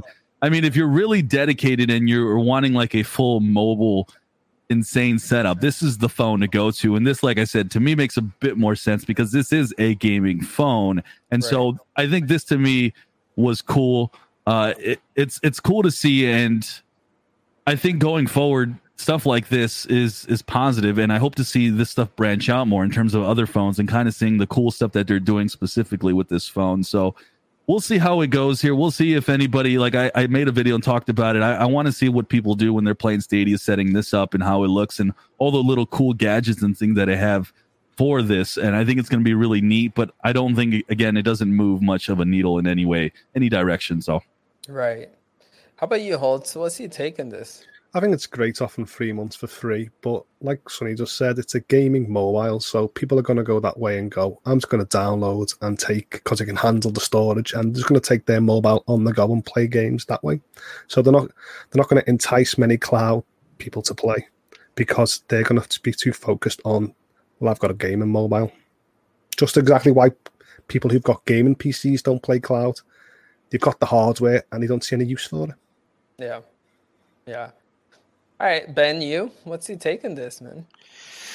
I mean, looking at the specs here, I mean the the the refresh rate, there, it's it's cool, but what supports it right now? That's the, that's the problem. I mean, Yeah. if it were me, I would go in and manually turn it down if they have the option, Yeah. because it's going to eat up that six thousand milliamp battery, Yep. and your gaming session isn't going to last more than an hour. It's just going to kill it. Yep. Um, if you turn it down to a reasonable rate or whatever it is that Stadia will stream at, you know, it'll you'll be able to have a much longer gaming session. Um, I don't know. That's just been my, my experience with phones. You you turn you turn up that refresh rate, and it it ends up people end up not using it because it just destroys your battery life. right. Um, yeah. Other than that, I mean, everything else on that phone just looks fantastic. The the screen size, the six point five nine inches. I mean, that that'll that'll be big enough to to work on to be able to play games. Um, the the RAM on it is going to be able to handle it smoothly. I think those are more important than the refresh rate, which is what they're going after right now. Yeah, man.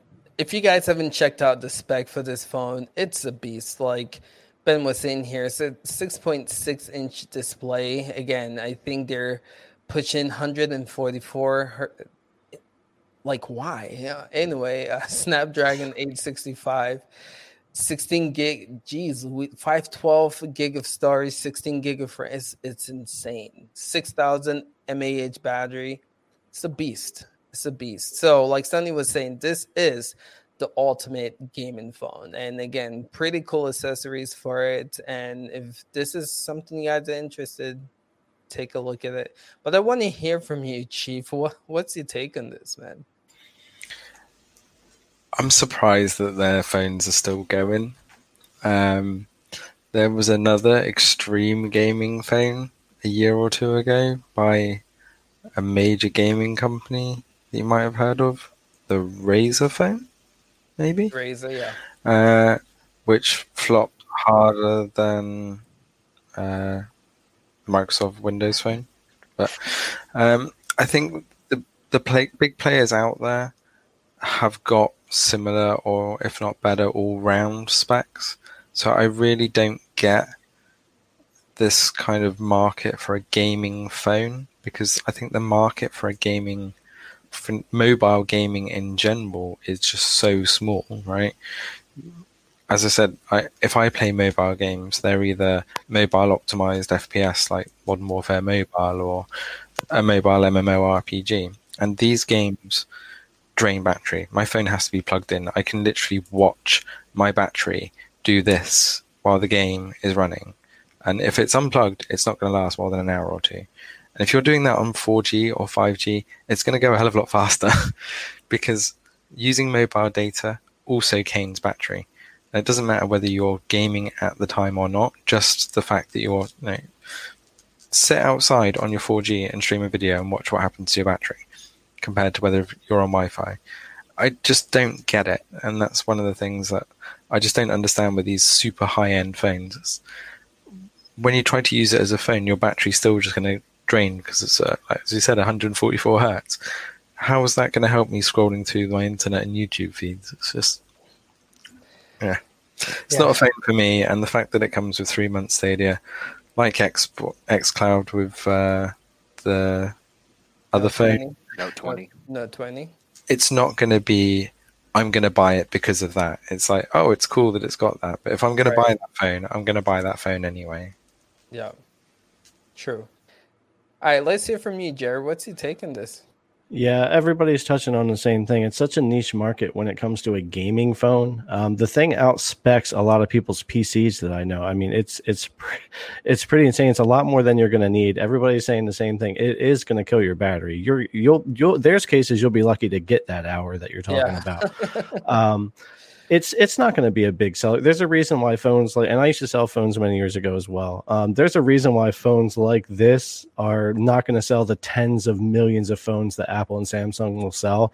It's just a niche market, just like the Razer. They probably sold a couple of hundred. That's an exaggeration, but it's just not going to be a big seller. It'll be fun for some people, and then the service they're given with it, Stadia, it's good for Stadia to to be attached to anything that's going to get sold to up the player base. But there again, you're throwing a service on there that has nothing to do with the specs of that phone. So the connection to 5G or whatever it's going to have better be freaking insane and show that off if you're going to give a cloud gaming service with it. And the 144 hertz is going to mean nothing as well. With Microsoft going with the Note, it's more like, okay, you are not going to buy the Note to get Game Pass. Yeah. People are going to buy the Note anyway, regardless Anyway. of what you're giving with it. Right, But then they're going to look and say, wait a minute, I can play Xbox. You know, I don't even like Xbox, but I'll go check it out. And Right. that's just the kind of thing that gets the ball rolling. There's going to be millions of those out there. So Right. it's just, it's not going to be uh, great. Like all of a sudden, millions of players are going to be on Stadia now because of this phone.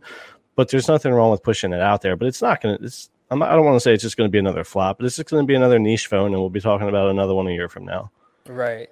So it's pretty interesting that you mentioned uh, that, uh, Jerry, because uh, I don't know if you guys watch your average or the average consumer, but he's a YouTuber and they actually sent him this phone to review. And, you know, his whole thing is he was covering it. He got to the part where he actually tested out Stadia and he's like, oh, shoot, like this works. But my thing is like the Asus ROG 3 phone is not like I, I feel like Samsung got the better end of the deal, kind of like what you were saying, Jerry. People are gonna buy the notes anyway. Google partner up with Asus. I mean, unless this phone sells well it, in another country, but I know in the US it doesn't. So in a way, it's, it's I mean, they gave it to him, so he tested. It's like, oh shoot, this works. But I feel like if Google was smart, they would have chosen like a, a more popular, um, you know, uh, cell phone brand to go with in, instead of Asus. But hey, I guess we'll we'll get what we will get. But Mark, I want to hear from you. Uh, What's what's your take on this?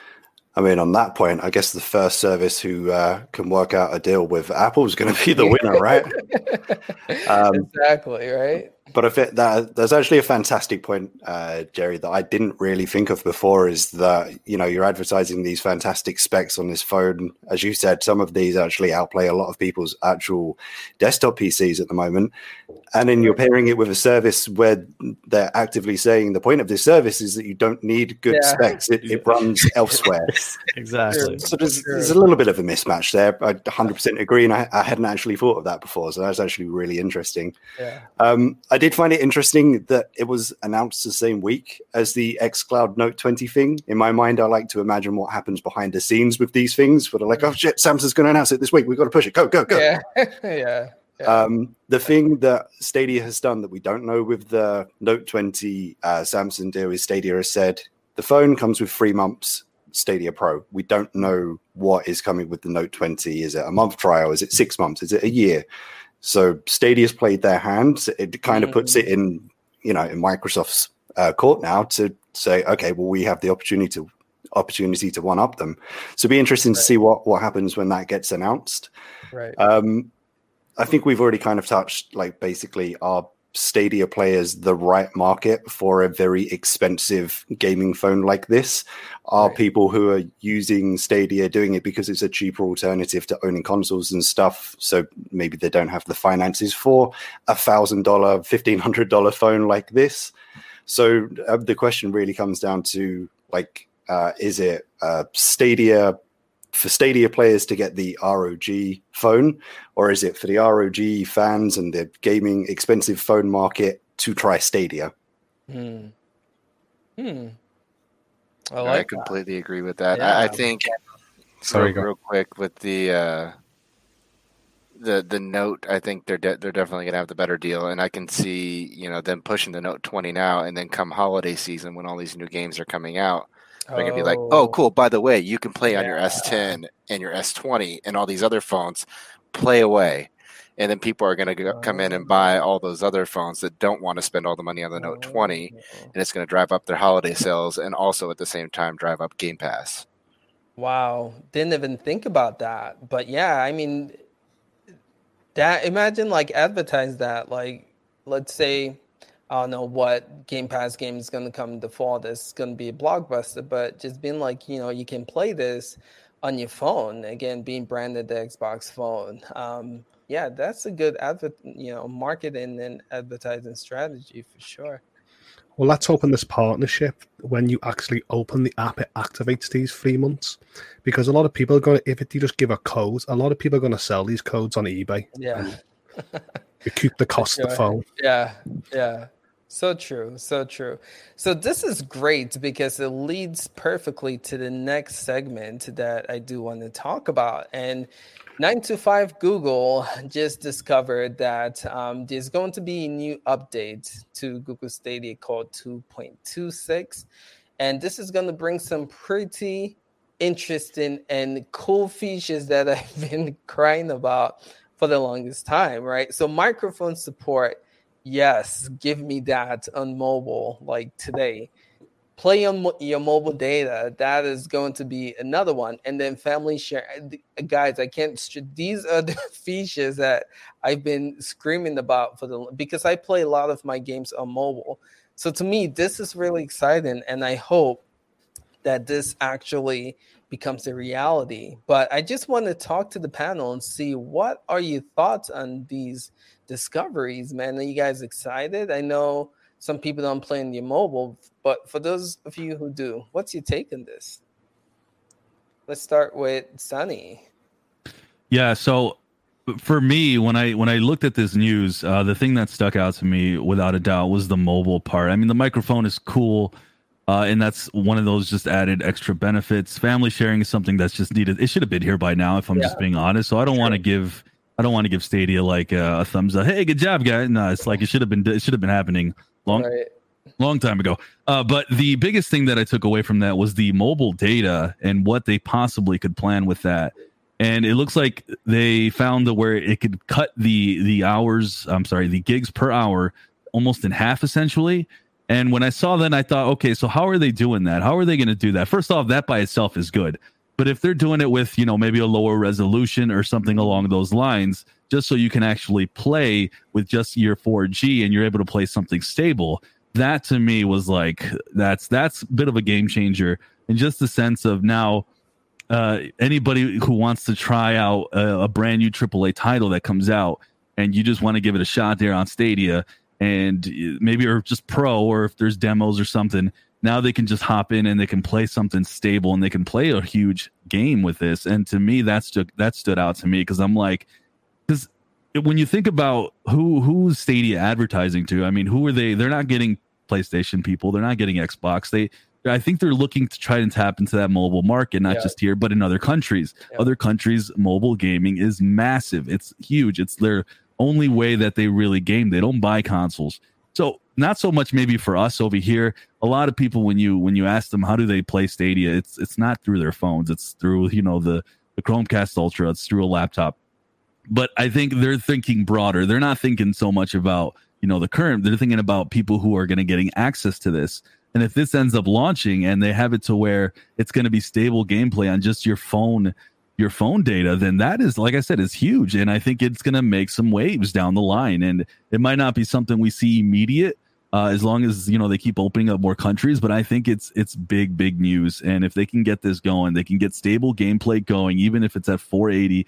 I think that'll be really cool. Not necessarily for us over here, all of us hardcore gamers, we don't want to see our game at 480. We don't want to play on small screens. I know I get that segment, but there's a whole different segment, and that's who they're tapping into, and that kind of excites me personally.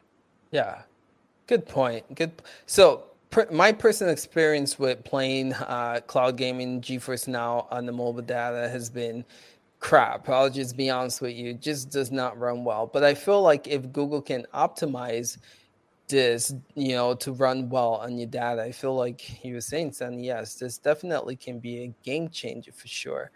But just want to know for you, Holtz, what's your take on this, man? I like all the features, but just give me family sharing ASAP. Yeah, I, I, yeah. I am set up. I've been set up. I'm part yeah. of Play Movies yeah. with the family six members. I'm part of the YouTube Premium, um, Premium six members. I've got my six members all set up. And I, I've created six family Stadia accounts. We've all got two months. We all had our £10 discounts, which I used. And I'm ready just to link them all into one account. And I can just tick to this, tick to this. Oh, you can't play that. You're a kid. And I just want to have access to it and share my whole library. You are ready to go with. I listen here. Them them six sets of ten pound vouchers. I've got right. three games, and I'm I, I've got all the accounts on one Chromecast. Everyone's already got a account to use for you know, play movies and YouTube, and they're just ready just to click that button and play Family Share. So I need it ASAP for me. and the mic, the microphone is good, and the mobile data is good as well. But that's the main feature ever right. wanted. Right. It's pretty interesting. I don't know if you guys were aware of this, but when Stadia officially released, right, there was uh, microphone support because again, I play a lot of my Stadia on my mobile, and they removed it. So again, I, I think it's interesting that they removed it and they bring it back. I wonder if it had anything to do with like some security because it picked up my microphone without me um, just enabling it. So like people can hear my wife talking as I'm playing games. So I wonder like if it was a security issue. But again, it's pretty cool to see them bring it back. But Jerry, what's your take on this news? Yeah, um, family sharing something we've been talking a lot about here because I think especially the way that they they market Stadia, and I don't want to say it's a lot of kid friendly stuff, but there are a lot with kid friendly and and all that. Nothing wrong with that. Nintendo does really well with that. But doing family sharing and then having the option to choose who can play what and and look at each account as the controller of the account, that's really good. Um, Apple does some stuff like that with their family accounts, uh, with being able to go in and share everything. So that's really cool. Xbox has been doing it for a long time, where everyone can log into one Xbox and play any games you bought. They don't have to buy them. Right. Not quite as extensive as choosing who can play what, I don't think, but definitely on that. I'm more excited about the mobile, about the data thing, because if you're going to have a service like Stadia or GeForce Now and you're saying you can play it anywhere, you need to be able to play it anywhere. Um, and I think the answer, and I don't know if this is what they're going to come up with or not, the answer is not just resolution per se um, to cut down that data rate. What they need to do is build upscaling in their apps and use the power of the phone that you have in your hand because all of our phones are so powerful anyway at this point to do all of the upscaling. So if they are giving you a 480 or 720 or whatever, and they're doing better on the data side, give you that smooth stream, but give you some really good AI upscaling right in the app, just built in for that service. NVIDIA Shield does some of the most amazing AI upscaling that I've seen on a 4K TV uh, yeah. with a 1080p GeForce Now. I'm like looking at it on my Samsung 4K TV, and it almost looks freaking 4K. Um, so built-in upscaling in these apps is going to help tremendously if they do that for the data thing. And I'd be more that's what I'm most excited to see what mm. they're into with that. Mm. Cool. How about you, Mark? What's your take on this? So I think they're all great features. They're all things that people have been shouting out for probably since day one. I've honestly, my true feeling on this is the way is the way people wanted to find out about this through an APK breakdown from nine to five Google. Bearing in mind, we are just two weeks out from a poorly received Stadia Connect. The fact that people are finding this in the APK already means that we're probably going to get them a week, maybe two weeks from now. So it wouldn't have been a bad shout to say these things are coming. They don't have to say they're available right now but they're right. they were pretty much ready to go right. at the time of that connect, and that would have been a much better message to receive than that connect. Other than you know, they, they said a lot about click to play, and I don't think that was the move.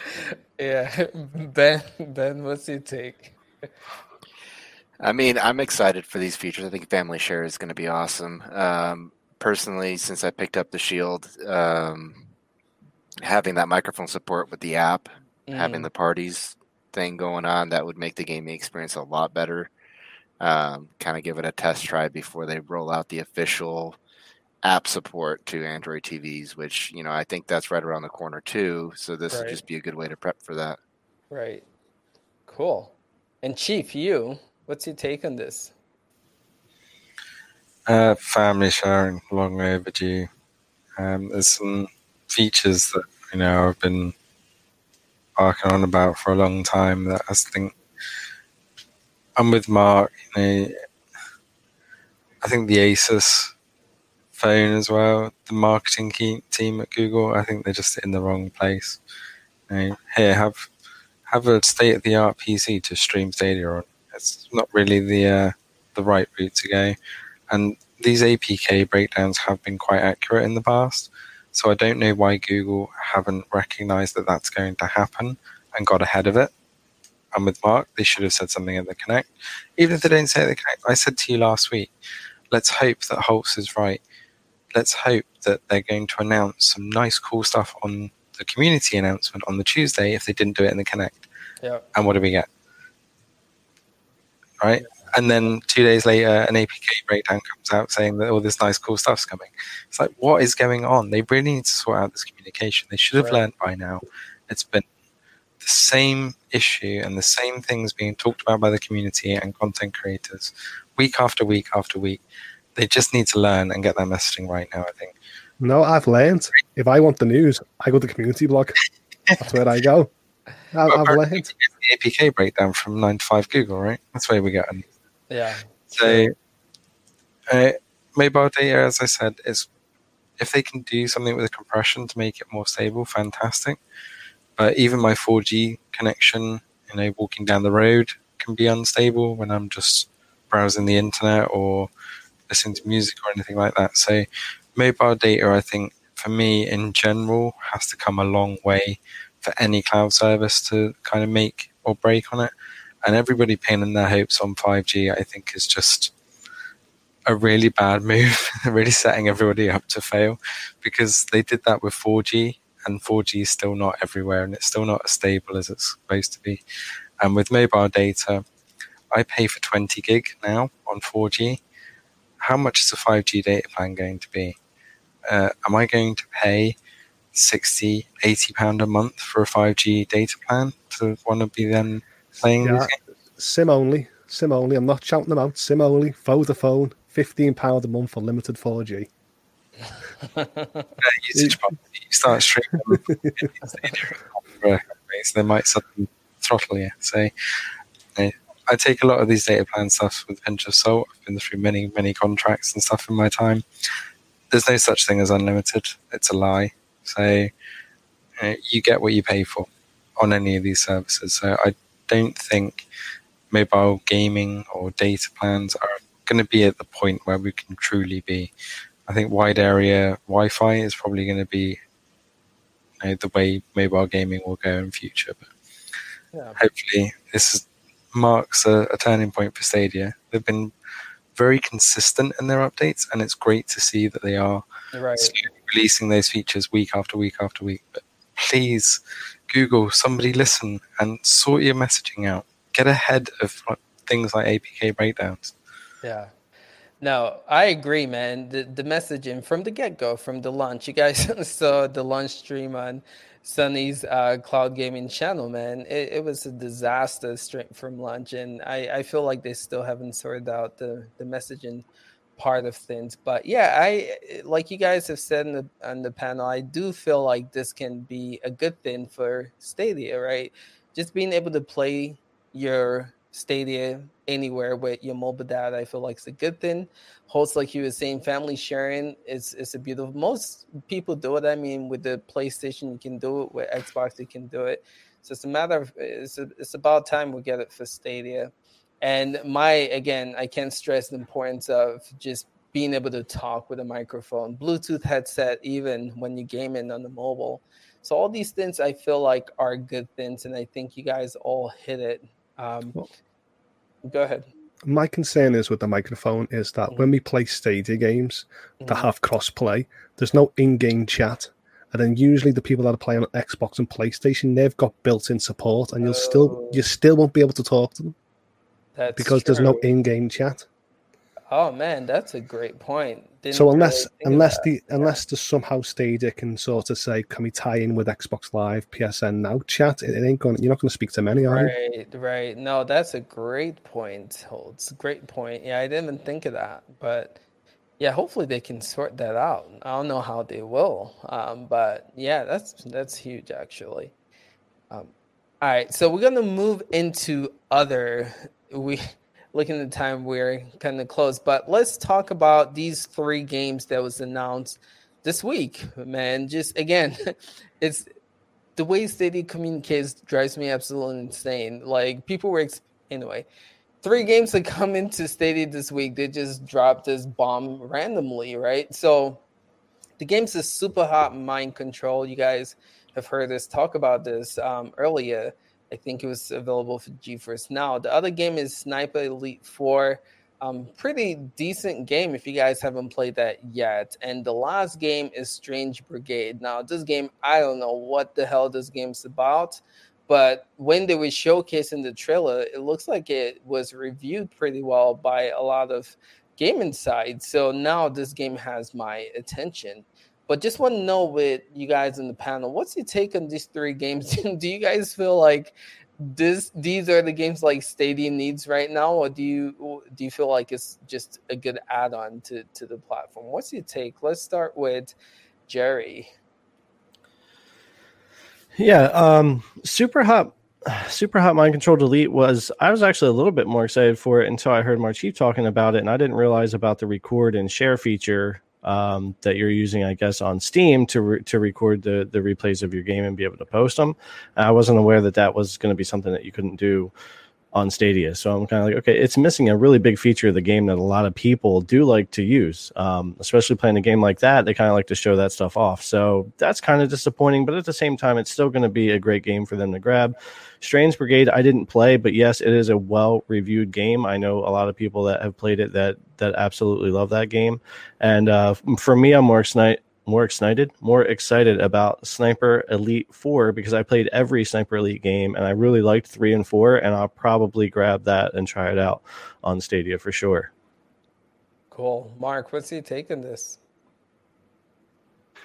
Uh, I think again, slightly older title, Sniper Elite 4. I was just trying to remember when that came out. Strange Brigade, again, they're not brand new games coming day one to Stadia. And again, they I'm pretty sure we didn't hear a lot of these. I'm going to go back to the Connect yeah. uh, statement before. We're only two weeks away from it. It would have been yeah. good to include them in the Connect, and they were nowhere to be found. And then they just go sil- silently into the community post. Yeah. Where would it not have been better to showcase as much as you could in something like the Connect, which you had a lot of eyes on? Right. Let, me, let me let me let me come in next because that's actually something I wanted to talk about. Um, I I had some some debates on this one because people were like, "Well, why wasn't this at the Connect?" And I I disagree that it really should have been at the. It's fine if it would have been at the Connect, but not with their own trailers. And that and that sentiment I understand. If it was like something like, "Oh, hey guys, we have all these other titles coming," and they're right. like kind of like this fill in, and it would have been something nice and quick, not like their own full blown trailers. I would have been fine, but you guys know what the narrative would have been if these would have been their own trailers. guys, what's all these older boards doing here? It's like nobody wants to see all these old games. Where are yeah. the new games? Like yeah. that's exactly, and they would have gotten killed even worse. that then they were all yeah. exactly exactly that is exactly the narrative that would have went out. So when I saw these titles and, and some people were and it wasn't just Mark, there's a bunch of people were like, hey, this should be this should be here because I saw this in other places too. They should have been at the Connect. I, I was like, no, I, I think they're solid titles. I'm actually uh looking forward to playing Strange Brigade. I've looked at it a bit and it looks it looks fun. I'm surprised I never heard of it. And, and the, the, name it says Strange Brigade. I'm like, this is strange that I've never even heard of this thing. So uh, it was cool to see that. And then uh, Sniper Elite's an excellent game. Um, but I think these are just great titles that are or good titles, I should say, that are just going to continue to fill the library. And I think they're actually doing a good job continuing to fill the library in between all these big games because we are getting a lot of big games here in the next five six months on Stadia. Yeah. So um, good, solid titles. Uh, it's going to be interesting to see what happens with Superhot Mind Control Delete. I think it would be really neat if they decide to give that one free uh, alongside right. all the pro users who have the original uh, claimed. I don't see that happening, but I see. I think it'd be some goodwill if they did it. I don't see it happening though. But uh, all three solid titles, especially since I played Sniper Elite Four, covered it quite heavily uh, last year, and it's a good solid game. So these were good gets. I do disagree though. I don't think it should have been at the Connect unless it was something quick, like, hey, we're filling out the library with all these other great games. Check it out, you know. Yeah. Yep. Good point. Holtz, what's your take on these? More the merrier, but the older games that I won't play, I'm not interested. But I know my friend who is a really, you know, he's really happy for Sniper Elite. So type of games. So if I can show them Stadia and say, look, you can play this instantly on the Chrome browser whenever you want, maybe I can get my friends on board Stadia. Mm, so games for everyone. Yeah, yeah. How about you, Ben? What's your take? Um, I mean, I'm probably most excited for you know Mind Control Delete. I already mentioned that earlier. The other ones I haven't really seen much about them to be honest. So uh, sounds like everybody's interested in Sniper Elite and uh, and Strange Brigade. So I'll probably you know if if they go pro in a month or two, I might give it give them a shot. but I've I've got so many games to play right now that it's just uh, my my my personal library of cloud gaming is a little full Dude, right you have a lot of games playing with a lot of different platforms, man. This is crazy. How about you, Chief? What's your take on this? Yeah, same. Unless it comes to Pro, I'm probably not going to play them. To be honest, I think I've exhausted Death Stranding already. Uh, it's only so much uh, Amazon Extreme delivery service I can take. But um, uh, Mind Control Delete, I probably end up will continue on uh, Shadow because if there's no way to record those bits, uh, and if it's not on Pro, I'm not going to buy it again. I've got it free, so I'm not going to want to buy it on Stadia. So it's a shame because the fact that Superhot landed on Stadia meant I actually went and completed it because it was so easy to pick back up and play. Um, but as you know, that feature missing, I think, as I said, is a missed trick for them. So I'm really hoping that they've plugged that gap with Mind Control Delete, or hope maybe they're just playing on the fact that people using Stadia don't know that that feature's there, therefore they're not missing it. So it'd be Mhm. interesting to see what they do with it. Uh, But Right. Unless they come to pro. Mm, unfortunately, same as Ben, I've got so many games right now, and you know, there's some really big titles coming. Oh so- man. Pretty much trying to clear my decks of uh, what games I want to get through quickly, or at least do videos and stuff for before they land, because I think what my gaming library is and what I'll be playing for the next few weeks or months is probably going to change drastically. Yeah. So we'll have to wait and see. Okay, cool. So let's move into sales, right? Because again, there's a lot of sales going on right now for Stadia. I'm not gonna list them all, but I'm just gonna point some some that caught my attention. Uh, Assassin's Creed Odyssey for 20 bucks, right? Mortal Kombat 11 for 25 bucks. NBA 2K is on sale again. I can't count how many times this game has gone on sale for 25 bucks, and the Crew 2 for 15. Trial uh, Rising for 10 again. Um, so just want to know with the sales, are y'all excited about these sales?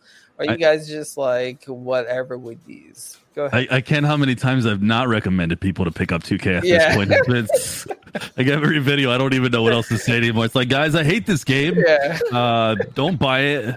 I don't care what the sale is, unless it's two ninety nine. Then that's a great sale. Then go ahead. Then at that point, I recommend it. At that point, but Yeah. uh, there's they're base they're basic sales. I mean, I cover these sales every week. There's Right. there's really nothing uh, that stood out here. Let me go through the sales real quick. Yeah, I mean, nothing, just good, solid sales. I mean, there's the narrative that you know you buy games on, or you have to buy a game on Stadia is going to be more expensive than everywhere else. Not really. These sales are all competitive, Right. good, um, and yeah. Okay. Yeah. So anybody else in the pen? We're just gonna quickly. Yeah, I, I own these. I own these games before on other consoles, but because I'm psyching up ready for the family share, I added from last week. It's the wholesale Dragon Ball Z Xenoverse, Mortal Kombat Aftermath, and the Crew Two, and I'm happy to have them in my library to get ready to share for family share. Okay. There you go. They, I think this is a good thing if you are planning like family share, right? Buying these games and being able to share it with your family now that they're in sale. Because again, you know, like when family share becomes available, these sales might have been gone. So, um, yeah, it's not a bad idea to get it now when in sale so you can share it with your family. It's a really good point. Anyone else on the panel pick any of these games up, or are you excited for any of these sales? I mean, I, I think uh, I think I mentioned last week that a big chunk of the list is actually Yeah. just Dragon Ball Z DLC characters, which doesn't impress me. But uh, as well as that, I think again it might go back to the the marketing thing that we've just touched on so many times now that they may be misusing the sale. You you kind of want when Stadia do a sale, it becomes an event and it's a big thing. Um, kind of you know Steam Summer Sale. Everyone looks forward to that. You don't want them every other week doing a generic sale where they take five percent off of a game. It's not a huge difference. It's not going to draw a lot of attention. So they just end up fading into the background and you know oh, Stadia is having another sale. Uh, it's probably the same as the other week. I maybe won't check it out. Hmm.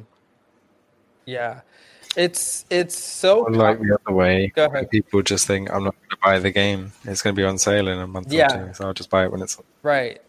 I was gonna it's so common now, the sales that when there's not a sale, people are like what the hell is happening? Because they just run these sales so much. Like when there's not a, a Stadia Pro sale, people are just like, all right, Stadia's about time. So in a way, I think we kind of talked about this before in the last part. They are with with the amount of free pro games that they're giving us, they kind of shooting themselves in the foot with all these sales that they are having on the more i mean it's good for the consumers but again when you don't offer them people like guys Stadia dropping the ball here but you can't complain though i'll take it one, there's one game that's been, you know, since the platform's been out for nine months, and that's Attack on Titan 2. And it hasn't been on sale. and I keep on I keep on seeing Assassin's Creed, The Crew 2.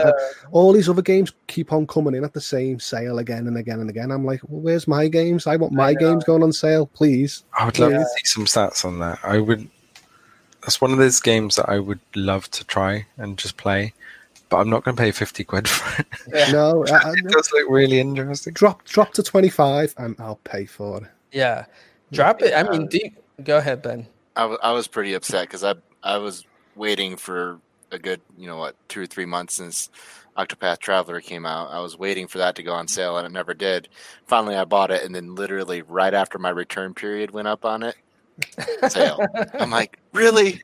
That's it's, it's, it's only it's only like It's all like seven dollars off, right? It's, only a it's fifth still off, it's, it's it's money that I spent that had I waited a couple more weeks, it would have been cheaper. No, I Oh, did no. pick up Trials Rising and the Division Two with this last round of sales though. Yeah. D- Dragon Ball Z right now, I don't know if it's still on sale, but for 10 bucks, man, that's a pretty I mean, I'm not too big in the game, but that's a pretty good sale that I feel like stands out.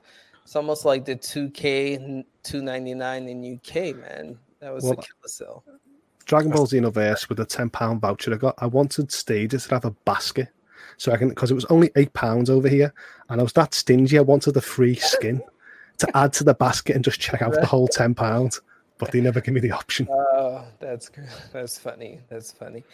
All right, so just one more Stadia news, uh, and I don't know if we should cover this, but let's talk about it. I guess this is Sunny's favorite game in the world, so just to do justice, we are going to cover it. So Crayta is having a seasonal event. It's like what? Um, what favorite game? What is he talking about? okay, I get it. so Crayta is having this seasonal event that starts July 22nd. So what's your take on this, guys? It's, it's they call it like a summer summer sports event. Pretty much they're gonna add like a I think I saw a, a volleyball court, a basketball court, and you should be able to, you know, play sports now. Is this something that excites you guys, or y'all are just drained out with the whole creative fiasco going on right now? What's your take on this panel? No, Start with- I, I, I, I welcome it because okay. even though it's something for, I can't figure nothing for the summer now, but if they bring out like Olympics season items mm-hmm. and you make your own game based on track and field or, or for Olympic games, I'm happy. And also if they brought like holiday themes, like sort of like snowman bowling or something like this, all them themes for the seasons, I think it's a great thing to come up with. Okay. Okay. How about you, Sunny? You really want to hear what you have to say about I'm waiting to hear from Sunny. All- All I all I think about is how much they hate me over there, and how much they're about to hate me even more if I talk about Crayta. Um, but man, they, they don't like me. But either way, um, uh, I, I I think it's a good thing. I mean, I think it's a good thing. I I don't know what to say, man. I I called this title out so many months ago. It just I don't. It, it's a good it's a good little game. It's a good little game, but I just don't see the appeal uh, from the outside. And these little events are good. They need to find a way to get people back in there because it is a ghost town over there. There's nothing that's really populated over there. You pretty much have to set something up prior. I feel bad because you can tell they have they put some love into the game, but man, uh, great, cool, cool events. We'll see if they look fun. They look kind of interesting. The little, they think there's is there a soccer one already in there? You guys football, whatever you guys call it. Is, yeah, it's, it's kind of like Rocket League a little bit. It's it's not Okay. that fun. It's not that fun. Just Okay, see, that's what I was wondering because I'm like, well, that's kind of what you can base what you might see with the rest of this stuff. So if Yeah. it's not that fun, then oh boy, all right, that's it. yeah. So in the in a way with Crayta, I, I again kudos to the dev a, again to support the channel by hooking us up. But I do have to say the issue with that game, just realistically, is the the s- it's the mechanism is kind of broken. I mean, the shooting is not the best. The running does not feel that great. So games that are on there ends up not being as fun to play just because I personally again devs don't hate me for saying this just I've heard the community talk about this too. I feel like you guys need to update the whole system. This might sound impossible to do, but I feel like one of the reasons you see all these shooting games and none of them are fun to play. That should tell you something about your engine. Anyway, that's all I have to say about Crayta. I don't want to, you know, beat these devs up on this podcast, but I just think that this system and the mechanism just is not great, and that's the issue I feel like people are running, running with in this game. But What's your take on this? Just curious to hear, Jerry, what you have to say about this too. Um, I haven't been a big fan of of Crayta, but also just like with Spore back in the day, I don't have time for some of the really fun stuff that you would get into with that. But also for me, I've played a lot of betas in my time, and this game does feel a lot like a beta. Beta. and yeah. it feels like it came out earlier than they wanted it to to showcase state share because it was the only game they were going to have to show that feature so it just felt like everything was a little early. Like you said if they update it later on and and continue to fix a lot of the bugs actually make the shooting and running around and different things you can do feel good um, the game could have a possible future community.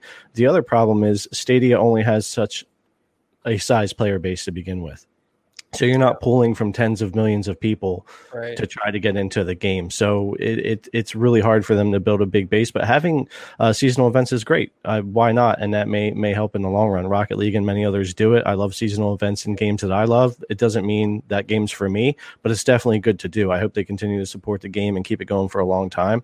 But they need a lot more a lot more players uh, to do it, and they need to update the game and make it feel less beta and more like a polished game um, that you can enjoy. So.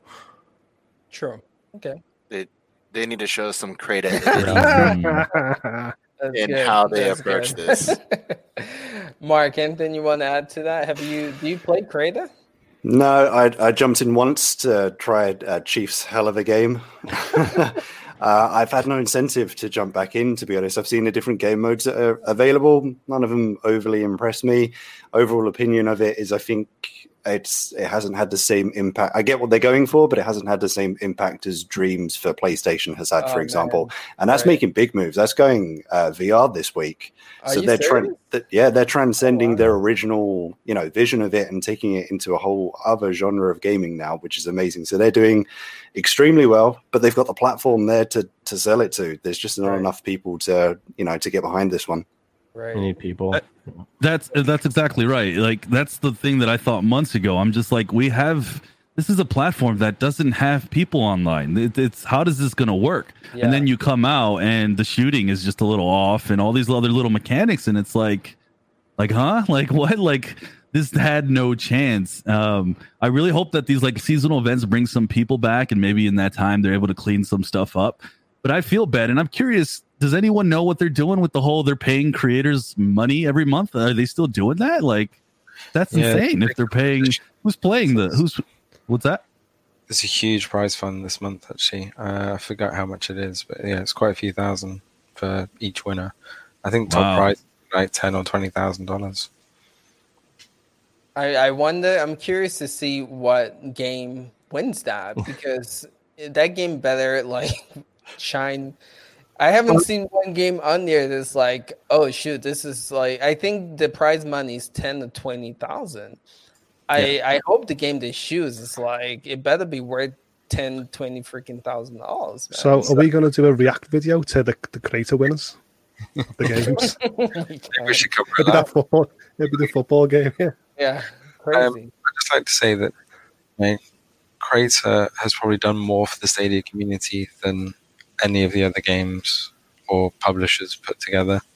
Uh, so kudos to them for really trying to push not only their own platform but what Stadia can do. Unfortunately, yeah, I do kind of agree with Sunny. It was it's a limited platform already, and it needed the kind of Roblox crowd really to kind of push it. Again, going back to the Connect, they need family sharing. If family sharing was there prior to Crayta, that probably would have drawn so many people, and maybe that's why um, other creators suddenly started covering stuff on YouTube. Maybe family sharing was supposed to be here by now, because some very annoying YouTuber who covered Stadia and that game specifically just this week is the right target market for family share, but it's mm. missing.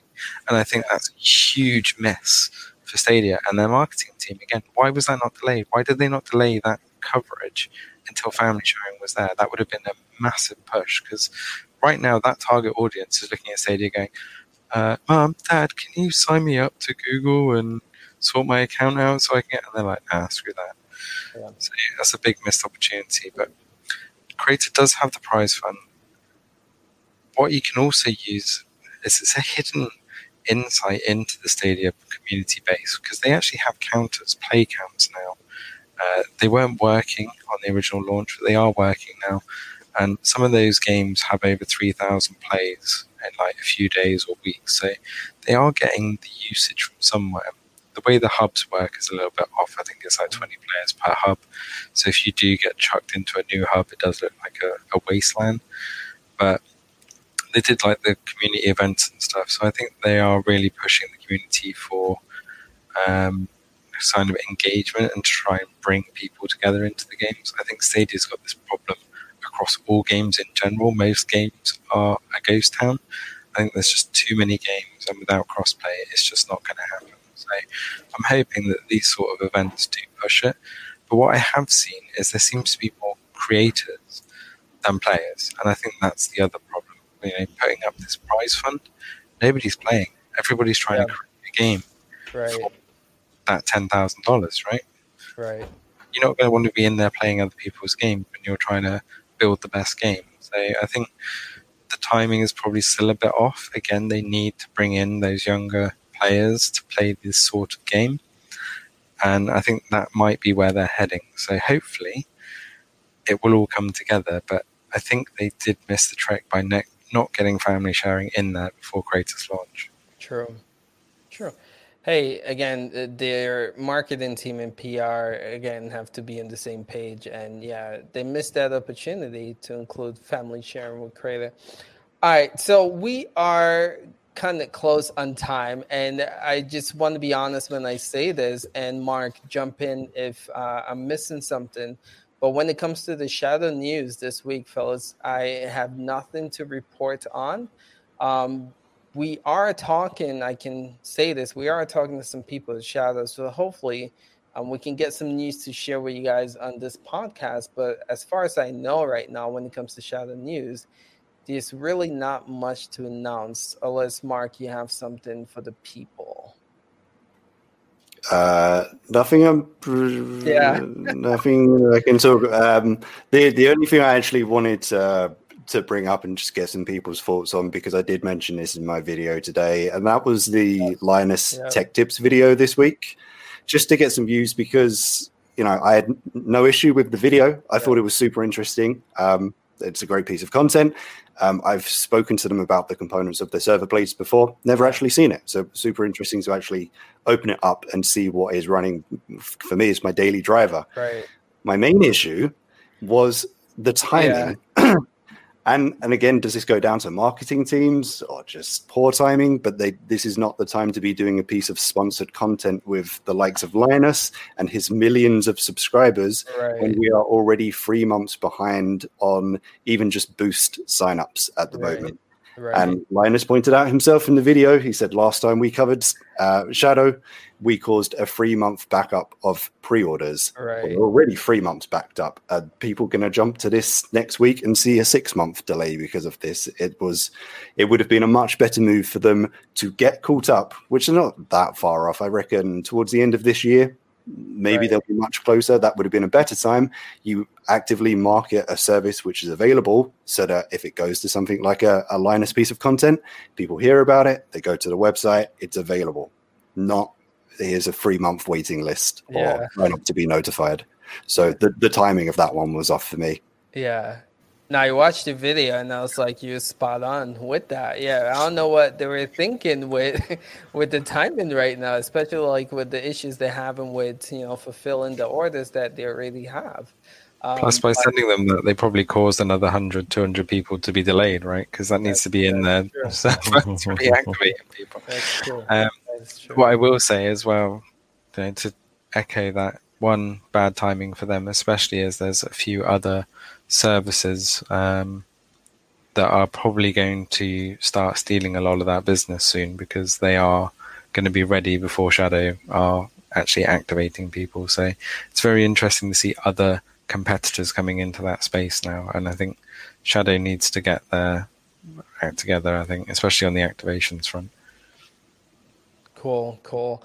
So we have about five minutes. Sorry to cut y'all uh, short in the panel, but uh, we have some questions here. I know Chief posted 15 minutes out that uh, you guys can ask questions. So I just want to quickly cover some of those questions. And just to let you guys know, the podcast is officially over.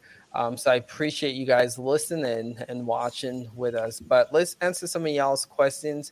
And uh, don't forget, uh, be, at the end of this, I'm going to plug the panel. So if you guys want to um, just watch the content again, awesome, awesome people on this panel that make awesome content. So you guys should definitely, actually, let's do that before we answer some questions real quick. So right below me, we have Sunny, right? Sunny, where, where can they find you and what do you do? What's yeah, your content that you Uh, yeah, uh, Sunny Cloud Gaming YouTube channel. But I, I would encourage you guys to check out Mark and Game Tech Plan. And Holtz looks like he's doing some stuff. And check out these guys; they're so good at what they do. I love their content. Watch both their stuff. So definitely check those guys out.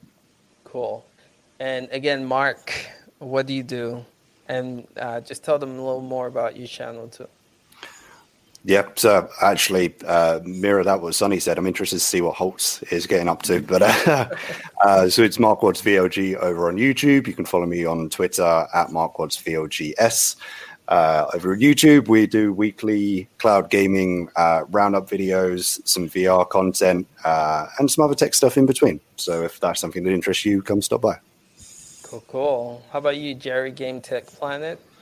Uh, yep. Uh, cloud gaming, uh, news, uh, occasional product reviews, game testing, PCs, consoles, hardware, all that kind of stuff. I tend to get into a lot of the more techie stuff. Usually, uh, even when it comes to cloud gaming, I try to get in there and figure out how to test it more like a PC than a cloud service, and then I go to the streaming part. So one thing I like about Shadow is you can test the streaming part and the PC part really easily and bring them both together. So that's pretty cool. So that's mostly what uh, I get into over there. Awesome, awesome. And Holtz, you sir? Yeah, I'll be focusing on Let's Plays for YouTube on my channel. I've not I came up with the name, but I'm not using it yet. But you can catch me on Stadia or any platform under Holtz, and you can tweet me at Holt86. And then when I'm ready for releasing what I've got, you can all join me as well. Awesome. So just so you guys know, Ben was also here um, as well, and all of the panels, um, channels, and Twitter handles are in the description. So if you guys want to follow them, you can just look down there and click away. Um, so again, let's answer some questions. I see you have one pulled up there. Yeah, so this is um, something that's been happening over the last few weeks and is gaining traction, uh, which we haven't really covered. But uh, good question here of guys, what do you think about Starlink and its impact to cloud gaming? Huh. So, Jerry know. might have Yeah. some insight to this. I have a feeling. I'm actually looking into it because I was caught off guard by the Starlink one. Yeah. Okay, so Starlink Um, is a rival satellite and internet system. So right.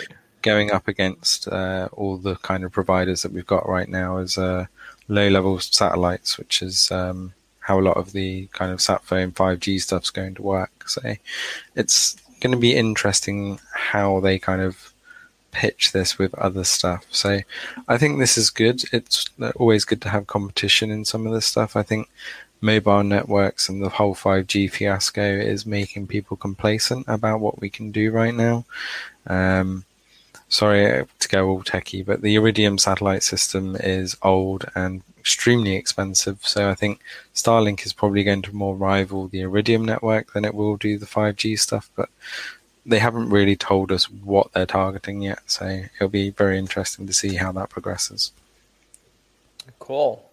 So I don't know too much about this, honestly speaking, but uh, Chief, that was informative. So I'll just take that and go with it. Is there, uh, okay, go ahead. Another question.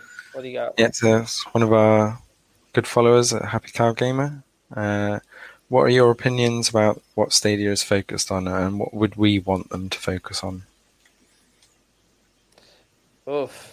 Uh, Sunny, do you want to take? I have a lot. Um, say, what What are your opinions about what Stadia is focused on? Uh, what are they focused on? I think that that might be the that might be the question because even even I don't know what exactly what they're focused on. I mean, I feel like I know what they should focus on, right. but um, yeah. what they're actually focused on is just a mystery to me. Uh, do they, do they are they focused on family? It's, it seems like that's what they're mostly focused on. Uh, are they focused on hardcore gamers? I think they kind of need to hit all the demographics, if I'm being honest, and they kind of like give tidbits here or that group and that group and that group, but you know who knows? And who do we want them to focus on?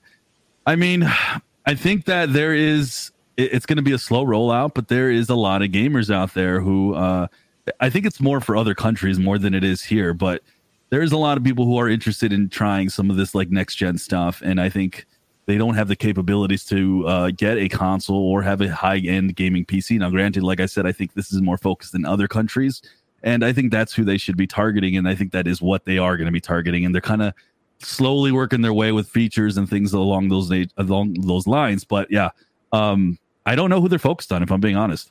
Yeah, yeah. I think our answer is we'd like them to focus on something. Just something. pick something and focus on it. At right. least then we could get some kind of direction. Well, they focused well on me because all them fall games that are coming out, I will be buying them on Stadia. And when they bring family sharing, that's a tick in the box for me, and I'm quite happy. So if they want to focus on a gamer just like me, I'll be happy. Yeah, I think they if the mobile data is uh, an insight into them supporting more countries, as Sunny said, uh, especially over the Asian market and stuff. Mobile gaming is massive, so hopefully that means that that support's coming but I think more countries should be where they're focused on more than other stuff right now. Cool. Uh, that's all the major questions. All right, we can take one or two more. Uh, I don't think there's anything specific.